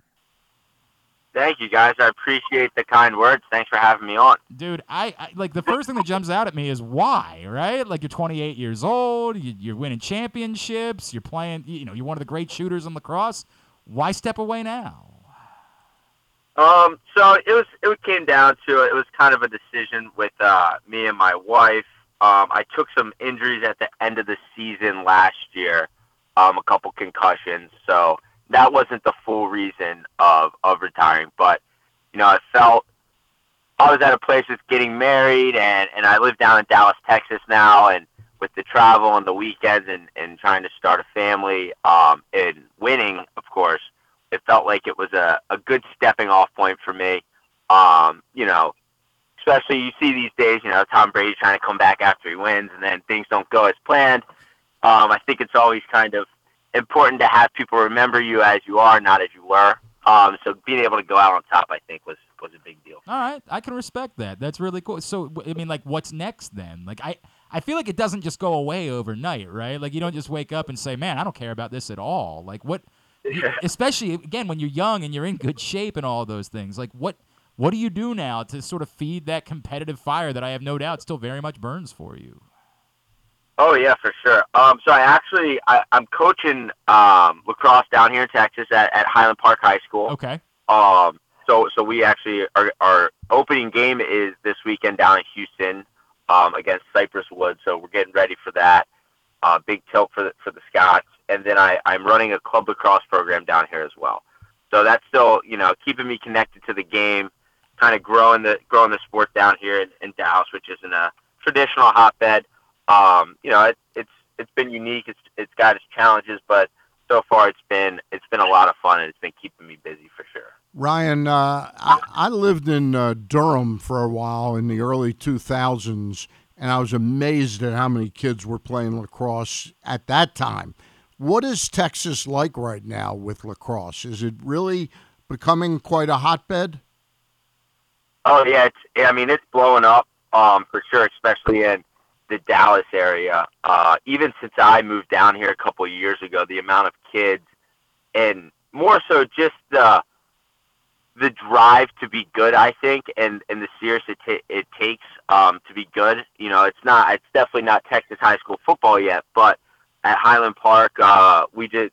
Coach Mike Pressler is now the head coach there, so I'm working for him. Been great, learning a ton from Coach Pressler. Wow. But there's a serious effort to kind of take this sport to the next level down here, um, and I, I'm I'm pumped to be a part of it. Um, but yeah, it's been it's been a it's been pretty cool so far. Not not a bad person to learn from, by the way, Mike Pressler. Obviously, an incredibly accomplished coach uh, during the course of his career. And um, speaking of Durham, of course, was down at Duke for a number of years. Ryan, um, your experience. You bring. You mentioned Ryan Brown is with us. You you mentioned going out on top and winning a championship. You're you played in the MLL. You were there part of the transition into the PLL. What has that brought to the sport of lacrosse? And as you bring up trying to grow the game in other places, obviously, you know, go the PLL's going to places where perhaps pro lacrosse hadn't touched before, right? Um, what have you noticed about the PLL specifically in growing the game of lacrosse, maybe in areas where perhaps it wasn't necessarily growing at the same rate before? Yeah, and you know, I think I get I get that question a bunch. You know, MLL versus PLL, and from a on the field standpoint, you know, it's a lot of the same players, high level lacrosse. So from the competition standpoint, I wouldn't say things are that much different. But where things are a lot different is Mike and Paul are are next level businessmen, and they've done such a tremendous job of making us feel like we're actual pros. So guys are putting in the extra effort, the extra time, treating treating each weekend like it's a, a, a legit professional sport, preparing like pros, doing all the things it takes to be a professional athlete. And I think what you're seeing is one, the the on-field product has even taken a step farther um, because the effort is there on on not just the front end and the front office and the operational standpoint, but the back end and the players as well. When you are a player and you can see the front office is locking down TV deals, putting us in six stadiums, having sold out games at Homewood and in Philadelphia, DC, it kind of raises your level like, wow, this is really cool. And I think it's just kind of a one two punch and feeds into itself. So really I think Mike and Paul are you know, they're crushing it for the sport of lacrosse and they're getting people excited. Um, it's a lot more visible. So I think the PLL is is going places for sure. to give me an idea for you know you guys. I know obviously whenever there's a legend that leaves somewhere it's difficult. But in trying to embrace where hopkins lacrosse is headed hell of a start to the season. I know they kind of ran out of legs on tuesday against carolina in the second half. But where how do you feel about where the program is headed the trajectory and the job that peter Milliman has done? And what's a really difficult spot obviously when you come in replacing someone who is such an iconic figure Yeah, um, that that's that's tough. You know, I know they've had, they've had a couple down years now, um, and not you know John Crawley's my best friend, um, and he's the offensive coordinator there now. So I you know I'm wishing nothing but the best for the Blue Jays this weekend against Loyola, and I think they have the talent you know to go all the way. But I think it's tough, you know, to compare Coach Milliman to, to Coach Petro in in regards, you know, he was there for so long He's such a legendary coach. You know, I owe all my success to, to, to those three guys and Bill Dwan, Coach Petro, and Coach Bobby Benson on, on taking a chance on me as a recruit. Um, so I don't have enough good things to say about those guys. But I think, you know, it's tough. You, Hopkins, we, we haven't had the, the best of seasons recently. So the, you know, the alumni support is, is not where it was, you know, when we were winning championships, I think but those two big early wins I think has everyone back in the mood, super excited for where this team's going and what they can do. Ryan, I just was wondering if you could talk a little bit about the pressures that built up on you as a player and to some extent your teammates and to some extent to Dave Pietramala. You know, when you were recruited, they were just a couple years out of having won a championship and two in a row, uh, or two in a Two couple years, years, two yeah. and three years, and it just hasn't happened since then. Could you feel because that's sort of like Johns Hopkins was like the New York Yankees were in baseball back in the fifties. It was assumed you'd be there at the end. Could you feel that pressure building up on you and your teammates and Dave?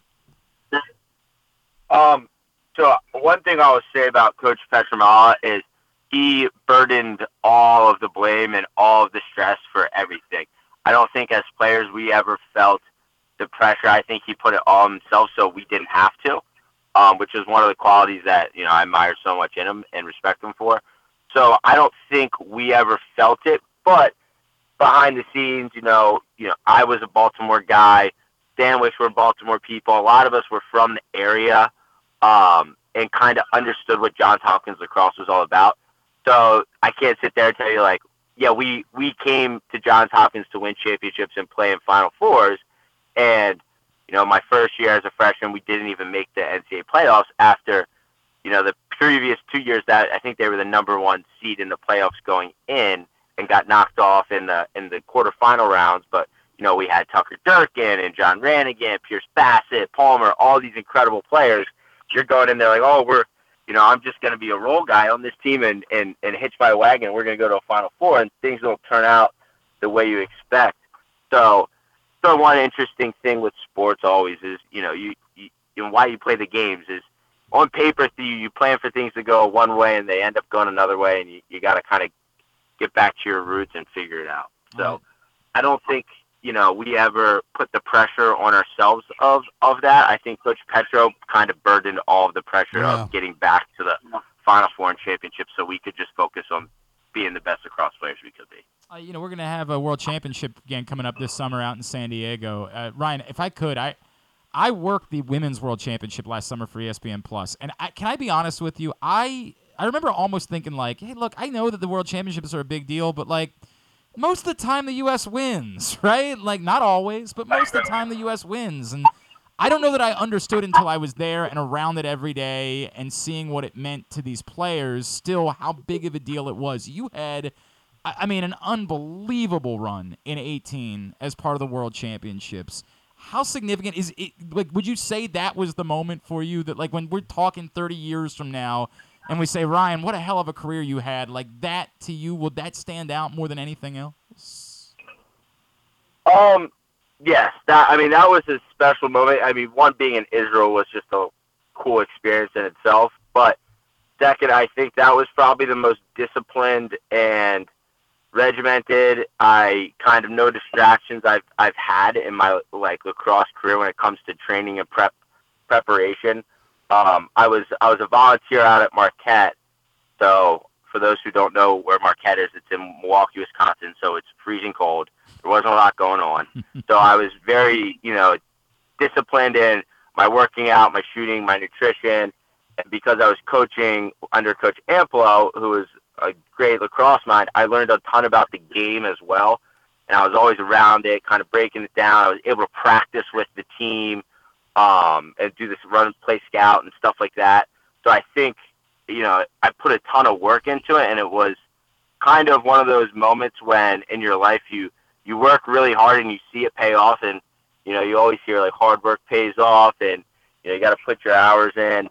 Um, be you know, it was one of those moments where it all kind of clicked, and I was like, wow, this is you know kind of seeing the fruits of my labor, and and it was all worth you know the the discipline, the hard workouts every single day, staying on top of my stuff was was worth worth it in the end to uh, have the performance, and not only that, but just to win. Yeah. I think was the biggest thing. That's such a cool because we feeling. lost in uh, 2014.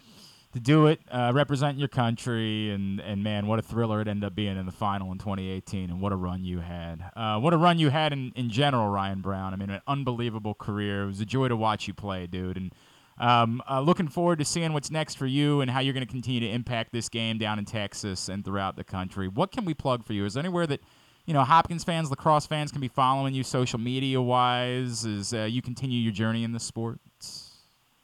Um, yeah, I mean, my my obviously I'm coaching at Highland Park Lacrosse. My uh, club team is called Texas Nationals. Um, we actually come up to. We'll be in Baltimore a few times this summer playing.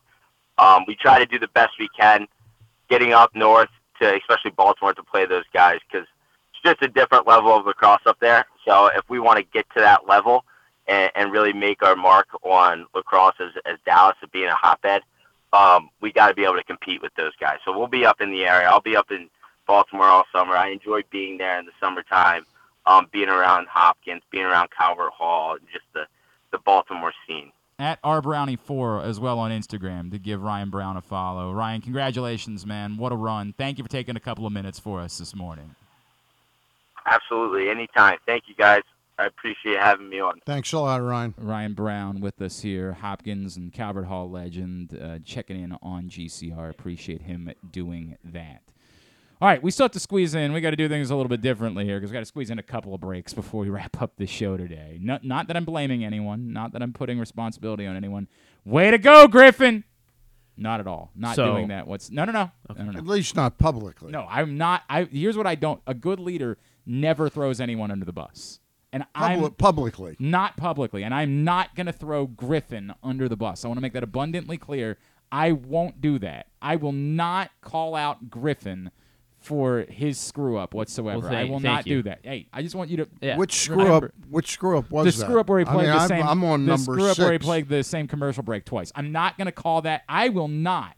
If there's anything I'm going to do, I am not going to hang him out to dry for that. I'm going to make sure. very big I'm feeling that we- great. I'm we feeling han- great right in front of the bus right now. We handle it internally. Yeah, we do it because behind. You're the you're the one that's people are looking at you as having screwed up. So Right. it's very big of you. Oh, I'm not gonna to yes, throw- exactly. yeah, I don't You're want taking it. I I am absolutely not going to let anyone know that Griffin screwed everything up this morning. kind of like Pietramala when when Right, Ryan just said he took it all- on his shoulder. All the, yeah, Shouldered all of that for him. got wide shoulders, Glenn. Your local Toyota dealer, buyatoyota.com, brings you today's show. The Toyota Tacoma comes in a range of models and trim lines, so you can choose the perfect Tacoma to reflect your unique personality and driving habits. Check out buyatoyota.com for deals on new Tacomas from your local Toyota dealer today. Stan the fan is here. It's Glenn Clark Radio. Gambling can be a fun and entertaining experience, but there are risks involved. If you're planning on betting on the game at the casino or on your phone or computer, know your limit, stay within it. Set a budget and a time to stop. Remember, gambling isn't a financial solution and it doesn't mix well with alcohol or drugs. Know the risks and have a plan before you begin gambling. For free and confidential services, call 1 800 Gambler 24 7 or go to helpmygamblingproblem.org. Whether your focus is luxury and comfort, convenience and technologically advanced connectivity, or sporty performance and aggressive styling, we've got the perfect Highlander for you. Check out buyatoyota.com for deals on new Highlanders from your local Toyota dealer today. There's something for everyone this February at Laurel Park. Come watch live horse racing every Friday through Sunday and join us on Saturday, February 18th for the Winter Stakes Spectacular featuring six stakes races and $900,000 in purses, including the General George and Barbara Fritchie Stakes. The fun doesn't stop there. Stick around for our Winter Mardi Gras celebration with live music, delicious food and drinks, and a carnival atmosphere. Plus, don't miss out on President's Day holiday racing on Monday, February 20th. Visit laurelpark.com for more info. That's laurelpark.com for more. See you at the track. Another Orioles season is in the books, and the Bataround was there every step of the way as the Birds posted their first winning season in six years. And after promoting two number one overall prospects in Adley Rutschman and Gunnar Henderson, Mike Elias has said it's liftoff from here. Hi, I'm Paul Valley, and along with my co-host Zach Goodman, we'll be here every Saturday from 10 a.m. to noon all off season, discussing every signing, trade, and waiver claim as we navigate the cold winter months that lead to spring training. You can watch us at youtube.com slash pressboxonline and facebook.com slash pressboxsports or listen live at pressboxonline.com slash radio. And if you miss a show, you can find us anywhere you get your podcasts. So tune into the Bat Around with Paul Valley and Zach Goodman every Saturday from 10 a.m. to noon right here at Pressbox Sports. Stan the Fan here, welcoming back one of my favorite sponsors, the Costas Inn. And everybody around Baltimore knows the Costas Inn is a great place to go and grab crabs, steaks, salads, soups, whatever's on your mind to eat in person. But did you know that the Costas Inn has upped their game? They are now one of the premier takeout places in Baltimore. Give them a call now to order your food 410 477 1975. That's the Costas Inn over 4100 North Point Boulevard. If you need more of Glenn, you can also hear him every Sunday with Rita on 1057 The Fan. But also, if you need more of Glenn, um, what's wrong with you? Wait, you got to explain this to me because the microphones are on now. You Oh, they're back explain it. Yeah, they're back on. I thought we were doing double again. the commercials. No, no, no. Well, we're not going to run two commercial breaks back to back. That's too much Oh, to ask. We're going to do some content, then we'll take our final commercial break. The Rays have had yesterday. The Rays moved a player from their non-roster to the 40-man roster Yes. and put uh, Andrew Kittredge on the 60-day injured list. But they had to void it today because the voiding of the transaction is largely a technicality. The league flagged the transaction, citing a rule that non-roster invitees are ineligible to be selected to the 40-man roster until March 15th. Man, And the, the point of that is that Trevor Kelly now, if he would get an injury between Yeah. now and March 15th, he's s out of luck. In other words, if he's on the 40 man, all of his medical is right, correct. This is a little bit. It seems like maybe where the rules don't actually make all Doesn't that make a much lot of yeah, sense. correct sense whatsoever. Uh, new bracket. Talk to Rob Man- Manfred Yeah, I'll about get on that. I'll make a phone call, see what I can do. By the way, I don't know if you heard, but y- you, I, I obviously you know the legendary Bob from Parkville. He's been a sports talk radio caller for Yeah. eternity. Bob called into a national show last night and did what Bob typically does when he calls in. He loses his mind about something and Mhm. screams about John Unitas, and he ended up being fodder for one of I think it's Zach Gelb on CBS was turned it into national radio fodder for about five minutes. It's tough for me because everybody wanted me to. I I know this is gonna Bob's sound a- weird. Bob's a nice guy. That's the I like Bob. Yeah. And honestly, like him to a point where now that I've been back at 1057 for the most part, I don't put him on anymore. Right. Because I don't want to have to do that with Bob. Bob's 86 years old. He's I, I love Bob. I respect Bob. I really appreciate um like clearly at this point, Lee Corso does not bring to college game day what Lee Corso once upon a time brought to college game day, right? Like he just he can't. He's past that point in his life. But yet particularly Kirk Herbstreit, who I think we we get too much of, like th- he's brought nothing to the Thursday night football games. Right. He does a really great job of understanding how to still get something good from Ab- Lee Corso right. when they're on the set together. And I appreciate that. And I don't So what you're saying is you're not talented I'm enough not to get I- I something good out of Bob. I can't do it. I can't. So for the most part, I just Bob's very passionate about he's a he very but you know he's just at a point where it doesn't always make sense so I, I don't know i didn't i almost didn't like the fact that we were dunking on bob i don't like doing that i don't i like bob i think bob has been a very significant part of the baltimore sports radio scene for a very long time and i'm appreciative of someone like bob i mean hell anybody who's done this Well, to your point, th- with his age, he probably doesn't see anything that's going on on Twitter. You know, so he, Well, that's so- true. I don't- So this yeah, he probably doesn't really definitely- anything. Any, any dunks probably don't really yeah affect that's him. a, probably so. a fair point although I, I, they were doing on the show as well I oh, knocked on his door last night. Did you let it go over there and say, "Hey, Bob, Hey, there's a did you hear what's going on?" About hey, uh, Maryland a now a seven seed in Joe Lunardi's newest brackets that he has up at ESPN.com, up to a seven seed in the NCAA tournament. Seven seed? The problem is their second round matchup in this in the the new brackets that Joe Lunardi has up would have them face UCLA in the second round. That was I literally said to my brother last night. Like we were talking, we we were talking about the bracket, and we were like, I was like, yeah, I mean, I really don't see a matchup that I absolutely hate Yeah. for the Terps. Yeah. except for Don't love that one. Don't love the idea of UCLA in the second round.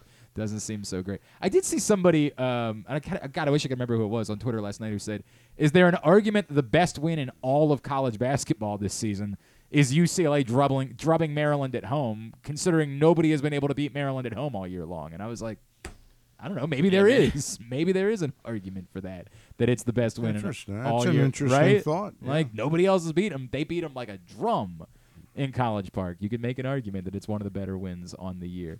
Stan, we were talking earlier about the new print issue of Press Box. Uh, there's a story that you told in this print issue of Press Box that's available right now for free at your neighborhood Royal Farms. Uh, you want to spend a, spend a minute talking about it? Well, it involves it's sort of a little bit out of my wheelhouse. Uh, you know, I usually write opinion columns about the Ravens, the Orioles, the Terps, or uh, whatever's going on in the world of sports. This was uh, I was at a dinner party at my friend um, Sue Kenny's house right after Thanksgiving, uh, and I was talking to some people to my right at the table, and I sort of heard her talking to somebody about this, and I like finished up with them, and I turned and listened to the end of the story, and it's quite a remarkable human interest story about how special an animal can be to somebody. In this case, a racehorse, uh, and the lengths that Sue Kenny went to uh, ensure this horse had a good life. It's a really neat story. Yeah. It's a really, really neat story. It is available right now. In And this. and Sue Kenny, just so everybody knows, I met her when I started Press Box. I used to go out uh, and co- I knew the then soccer coach of Stevenson, John Pleviak. John Plaviak, and John was going to always was talking us up so that they would advertise with us. And I was out there a lot of the lacrosse games when they brought in football, and we did cover stories on Stevenson and um, something that normally wouldn't happen unless they were sort of in business with you. Uh, and and I met Sue then because she was the administrative assistant to Dr. Kevin Manning, who was then the president of the university, and she's still doing that same thing for Elliot Hirschman. But she's been a volunteer at uh, Sagamore Farms now for 14 years, and this was an intersection between her and a racehorse. It's a neat story. It is a very neat story. I encourage you to uh, pick it up. You can also read it at PressBoxOnline.com, but you can pick up that new print issue of PressBox anywhere around town where you see that little box, including 60 Royal Farm stores right now. Um, now that you've seen what the new bases look like, I have not seen. you have them. not seen the new No, have bases. Really, seen Th- there was a lot of fun on Twitter this week because Major League Baseball kind of did like a explanation of what the bases look Right, like, and it kind of created like a silly. A lot of people on Twitter were having fun. I with, can't wait until one of them a So- ball hits the base. So here's Bob Nightingale, for example, sharing a picture of that's the old base That's on the top, the new base, okay. below it.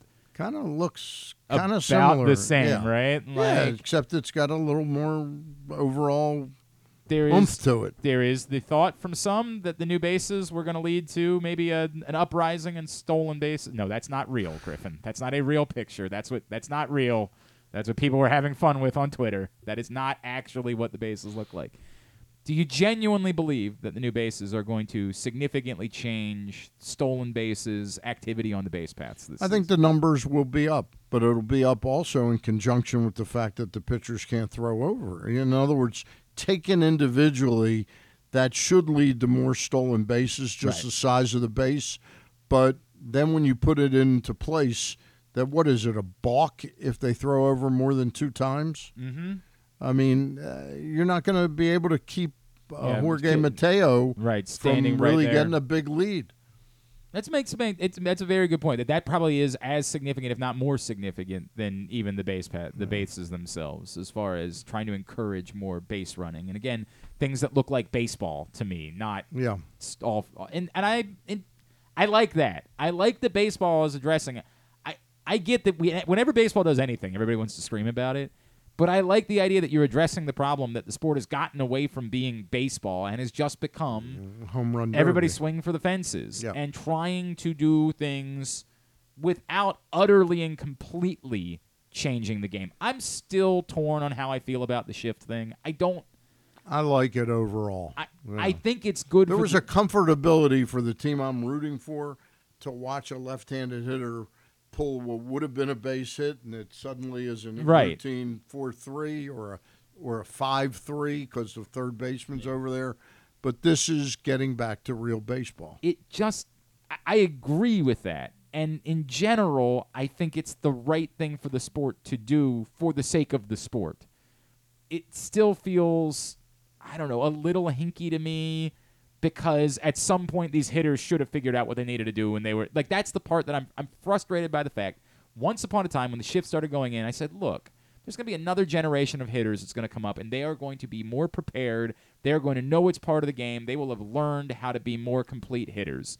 And instead, they just didn't. They never learned. They just said, we'll keep swinging for the fences, we'll keep dealing with the results.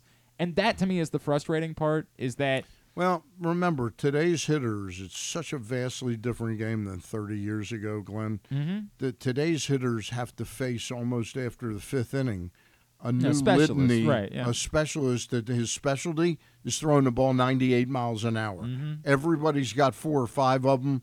You know, um, you don't see the old funky.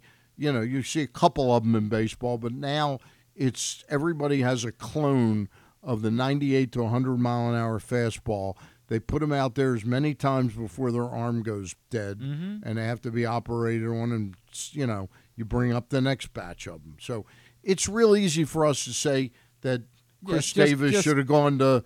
He should have started the bunt or go to left field, but you know it's easier said than done. I, I agree with that, and it's definitely not about one player in particular. To me, it's Yeah. more about the way the game was taught. It's that I thought there was going to be a sea change in how, and it just never seemed. It, it well, the sea change was changing to the upward swing. That's- you know, that- that's that was the sea change. It seemed to be It wasn't like learning to spray the ball. all exactly over, right. You know. And that was the disappointing part to me that you almost had to do this because the players and the coaches and every the stewards of the game themselves didn't go the route of fixing it. And that that's the only disappointing part to me. Right. Again, in general, I think it's the best thing for baseball. I think Yeah. it's going to improve the product.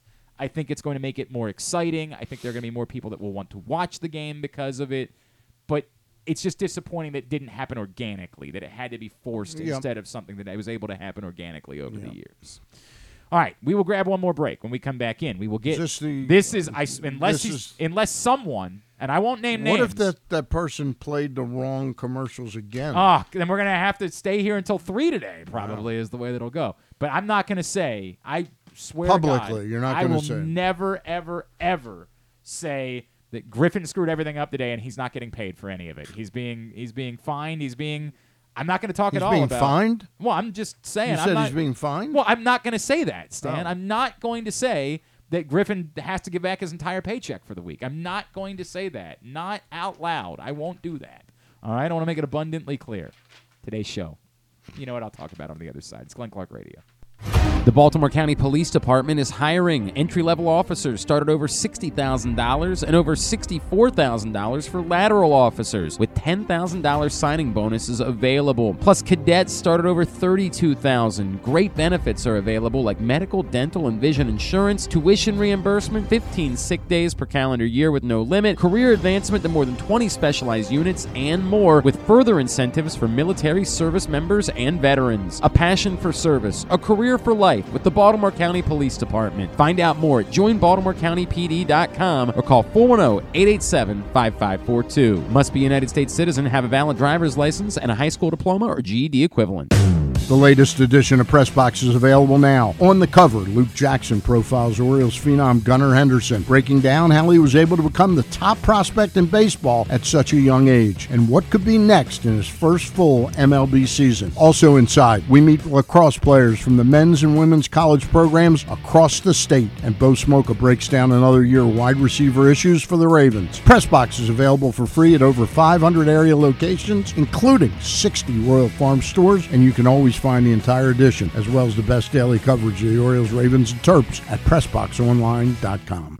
There's something for everyone this February at Laurel Park. Come watch live horse racing every Friday through Sunday and join us on Saturday, February 18th for the Winter Stakes Spectacular featuring six stakes races and $900,000 in purses, including the General George and Barbara Fritchie Stakes. The fun doesn't stop there. Stick around for our Winter Mardi Gras celebration with live music, delicious food and drinks, and a carnival atmosphere. Plus, don't miss out on President's Day holiday racing on Monday, February 20th. Visit laurelpark.com for more info. That's laurelpark.com for more. See you at the track. That first sip. That first bite. Mmm. Start your day off right with a delicious breakfast at Royal Farms. Choose from a fantastic selection of fresh Royal Farms breakfast sandwiches and top it off with a rich hot cup of the freshest coffee in the world. At Royal Farms, breakfast is available day and night. It's the freshest breakfast in the world. Real fresh, real fast. Royal Farms. Stan the Fan here, welcoming back one of my favorite sponsors, the Costas Inn. And everybody around Baltimore knows the Costas Inn is a great place to go and grab crabs, steaks, salads, soups, whatever's on your mind to eat in person. But did you know that the Costas Inn has upped their game? They are now one of the premier takeout places in Baltimore. Give them a call now to order your food 410 477 1975. That's the Costas Inn over 4100 North Point Boulevard. Check out PressBoxOnline.com every day to find daily winners and betting advice from Jeremy Kahn. And if you want some advice about life decisions that you probably shouldn't make, here's Glenn Clark. Winding down for a Friday edition of GCR, Stan the Fan Charles in studio with us. And again, we were just talking lacrosse with Ryan Brown a little bit ago. I don't know that everybody knows you can bet college lacrosse. So, like those ga- big games we were talking about this weekend Syracuse, Maryland, Loyola Hopkins, you can bet them. Place your bet on college lacrosse, $5, and you can get $200 in instant bonus bets when you go to PressBoxOnline.com slash offers and sign up with DraftKings. It's your chance to have fun, make a few bucks betting on your favorite college lacrosse teams. PressBoxOnline.com slash offers. Click on DraftKings. Get your $200 in lacrosse bonus bets. I was going to ask you uh, I, I was almost going to ask Jacqie McWilliams last night, the commissioner of the CIAA. Can you bet on CIAA games? So I don't. I don't think they go below Division One ever. So I don't. I don't. I think the. I'm almost certain. I know like uh, they will include some one double A or FCS football, Football games, games. sometimes, but I don't think anybody's gone to that level for betting.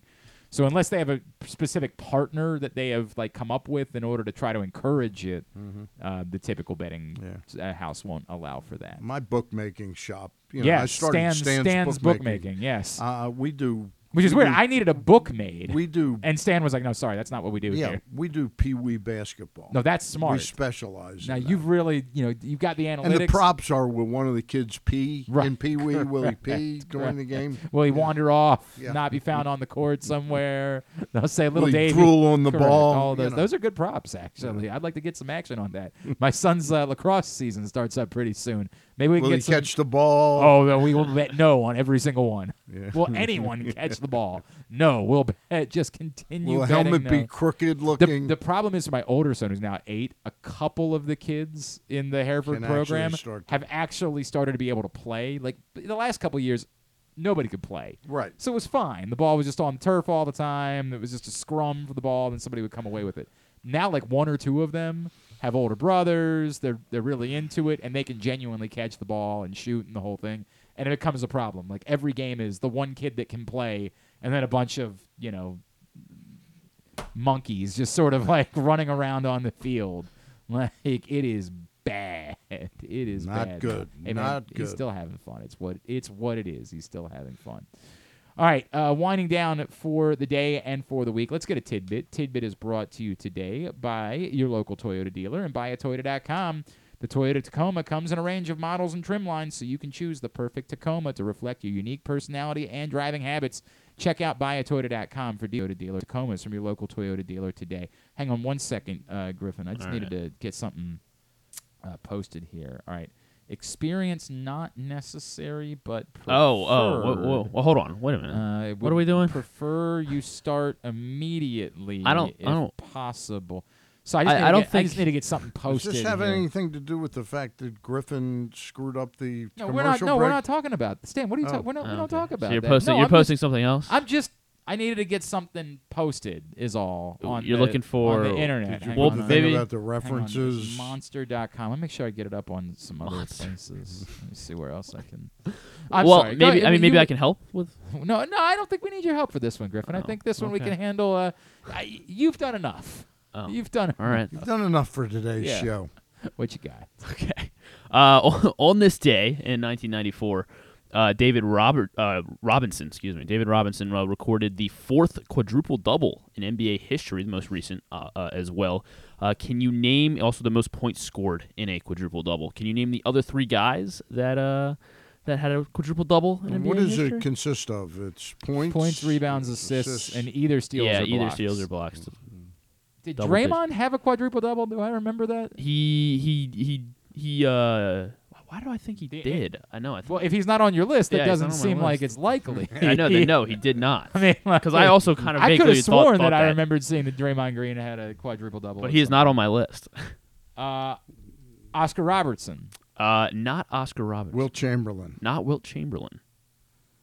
Well, this is a stupid list. Yeah. We don't. We don't need it.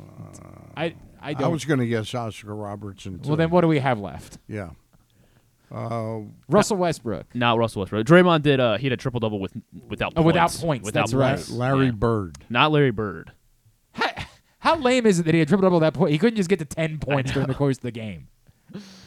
Uh, Um, yeah, one Magic more. Johnson. we're not doing well here. Yeah, I know. Okay, so this, this isn't going well. he was. Uh, it was played during the same era that uh, that David Rob- Robinson played. Shaquille O'Neal, Not Shaquille O'Neal. Hakeem Olajuwon. Hakeem Olajuwon uh, had the third No recollection of that quadruple whatsoever. double. Um, and then who else on my list? Uh, they're both older players, a Cavalier and a. And uh, like when you say older, I don't remember any who played for the Cavaliers before like Mark Price. So this isn't going to go well. the very first one, Cavalier, uh, 60s, I think. I, I just kidding. It was Oh. N- Nate Thurmond, known for his think of- defense. I just don't think of Nate He was a as Golden a Cavalier. State yeah. Very first. Yeah, I don't think of him. Yeah, Golden State, San Francisco Warriors, I think is what he was wh- when he was drafted. But yeah, first quadruple double in NBA history. The second one, uh, and the only one with steals in the in the uh, qu- in the stat category, Alvin Robertson. Okay. I gotta be honest with you. Hang on a second. Uh, Just gi- give me, I- give me, give me, a, give me a second. Put here. in the creativity, I had- the part of that, the Right, hang on a- creativity, hang on a sec. practicality. practicality. And then I had another one, as Stan mentioned. Cole Hamels uh, uh, signed this morning. uh, Good to be a team player. and It said Cole Hamels had the. f- I think. What did you say, Stan? He had the most wins among. He's most active wins outside of Scherzer, okay, that, that was gonna be my tidbit. Who's, Scherzer, who's ahead? Verlander, who's ahead of him? Yeah, who's ahead of Verlander, him? Kershaw, Adam Wainwright, and uh, damn it, I forgot the one. There's one more. Um, Scherzer, Kershaw. Greinke? It is Zack Greinke, Greinke. Zack there you go. Yeah. There, you just killed it. Yeah, those are the. the That was. I gotta be honest with you. That was a much better tidbit than trying to get me to come up with Alvin Robertson and Nate Thurmond. well, that's, why I had a- the two of them to piggyback off one another. apply immediately, please. I've got We're- somebody I know that we're desperate. was dying for a Thank you. If you don't, job. no, Let no, me- no. I let mean, me text again, him now. Dying. again, Could like, start immediately. right. literally before the show is over. Yeah. Thank you, Griffin. you're welcome. Thank you. You're that welcome. was uh, that of of all of the tidbits you've done, that was by far the most recent. Now, here's what's, here's Yeah, what's coming was. up totally It was. tubular wise this weekend. Gambling can be fun, but you should set a limit. Stay within it. Remember that if you or a loved one has a gambling problem, call 1 800 Gambler 24 7 or go to helpmygamblingproblem.org for free confidential services. Uh, tonight, eh, nothing really tonight. Uh, Maryland baseball season gets underway on ESPN Plus with high expectations. The number 13 team in the country coming into the year. Maryland baseball Who's on the their road. coach now? Is Uh, it it's Rob, She- Rob Vaughn. Rob Long? Rob Vaughn, not Rob Long. That'd be- my God, that'd be a hell of a rise for him from Mount Carmel women's basketball Mhm. coach to, To Maryland University of baseball. Maryland baseball coach. Not not a traditional route that you go for finding coach. Now Rob Vaughn is still the coach at Maryland baseball, but their season gets underway tonight. Tomorrow, busy day. Uh, Towson's on TV, four o'clock uh, on NBC Sports Washington against North Carolina A and T. Again, lots of lacrosse tomorrow. Hopkins Loyola at noon on ESPN Plus. Big Ten Network Plus for Syracuse, Maryland lacrosse at one. Those are the two really big games this weekend. Um, hoops, uh, UMBC's at New Hampshire tomorrow at one on ESPN three. Loyal's at Navy tomorrow at four on ESPN Plus. Towson lacrosse at home, home opener against St. Joseph's at noon tomorrow. UMBC lacrosse opens the season on the road at Drexel at one o'clock on FloSports. Morgan's at Norfolk State for hoops tomorrow um, at 4 o'clock. Uh, Coppin hosts Howard at 4. The Maryland women are on the road at Michigan State tomorrow at 3. That's also on Big Ten Network Plus. On Sunday, Maryland, Nebraska, 5 o'clock on Fox Sports 1. everything else locally, find at glennclarkradio.com. Of course, Tiger Woods playing golf. Good chance after a solid first round of him making the weekend. He has given a shot back today, so he is at uh, one under. Yeah. Make sure he's still at one under six holes through his day. So he still has a pretty good chance of sticking around for the weekend. Today, you'd have to watch him on ESPN Plus because the coverage on Golf Channel won't start until his round is finished. Of course, the Daytona 500 is Sunday on Fox um, with Maryland's own Travis Pastrana competing in the Daytona 500, which is just a wild, wild story. Uh, that that's something that he's, He's in doing. the Daytona That Travis 500. Past- Pastrana is racing in the Daytona 500. He was an extreme athlete, yes, right? Was a legend, a legend in that community. Just decided, got a hair up his ass that he Plug wanted to. he wanted to go to the run the Daytona. story. Yes, they wanted to run the Daytona 500, and he is qualified. He is in the Daytona 500 on Sunday. Wild, wild story. Uh, also, this weekend, of course, uh, NBA All Star festivities. Tonight is the rookie game and the celebrity game. also, the basketball. You said Hall there was nothing on tonight. The, the Celebrity All Star game. Yes, the Basketball Hall of Fame news. Hang on a second. And you must have taste in any. It's a great- it's a great game. No, it is not. There's And nothing else on. The NBA TV will announce the Basketball Hall of Fame. why it's a perfect- It's Griffin. Stop. The uh, Basketball Hall of Fame class today at 5:30 will be announced on NBA TV. Tomorrow night is the three point. Kevin Huerter is in the three point contest again. Won't get me to watch, but if you care, Kevin Huerter is in the three point contest tomorrow night. And on Sunday, the All Star game itself. Anything non sports wise? there is stands out? reason for you to watch the Celebrity All Star game. Frances Tiafoe is God on Team bless Dwyane. Wade. Love Frances Tiafoe. I, I, I, I'm telling you, I don't know what the dollar figure would have to be. Albert Pujols is If playing. you said 21 Savage, if you said I'll give you a hundred dollars to watch the Celebrity All Star game, Janelle, Janelle Monae, I would probably still say no. Calvin Johnson's playing. Five Oh, hundred. Corday and, and Corday. stop, Griffin. No one cares. I- Tell me what's going on non-sports. Uh, there's uh, the final season of Carnival Row, this show that came out in 2019 on Prime Video. They're like wrapping it up. Cara Delevingne is in it. Have Uh, the, looks- has the NFL had its flag football Yes, uh, it all-pro happened. game? It Yeah, happened the week before the Super Bowl. You missed that Was it- one? Was it exciting? No. Tyler Huntley threw Did four anybody touchdowns. watch? I, there were a lot of people in the stadium. Blew my mind how many people were in the stadium for that. I could not believe that anyone decided they were in Vegas and they were like, the best way I could spend my day is to wander over to this football stadium and watch a flag football. I have game. a feeling those were the free tickets that people I, got for doing Stan, something. I can't believe that you would go for f- for free. I can't believe you would spend your day that way. You're in Las Vegas. There's got to be anything else that you can do. Go see. Were there cheerleaders? There were probably There cheerleaders. were lots of yeah. cheerleaders there. Yeah, Stefon Diggs noticed that at one Oh, point. yeah. Uh, Apple TV Plus has a show called uh, Hello Tomorrow that is premiering today. It's like these guys are going around. It's like a retro futuristic. Uh, uh, that's where it takes place, and they're trying to sell timeshares on the moon. Okay. And it looks like there it's supposed to be somebody very involved with thriller, it? dramatic. Like, Is there anybody? Is there an actor in it? Uh, no, I didn't recognize Okay, it, but the, the, it was like a, the, the trailer was intriguing. Uh, right. And then there's a movie uh, also on Apple TV Plus called Sharper.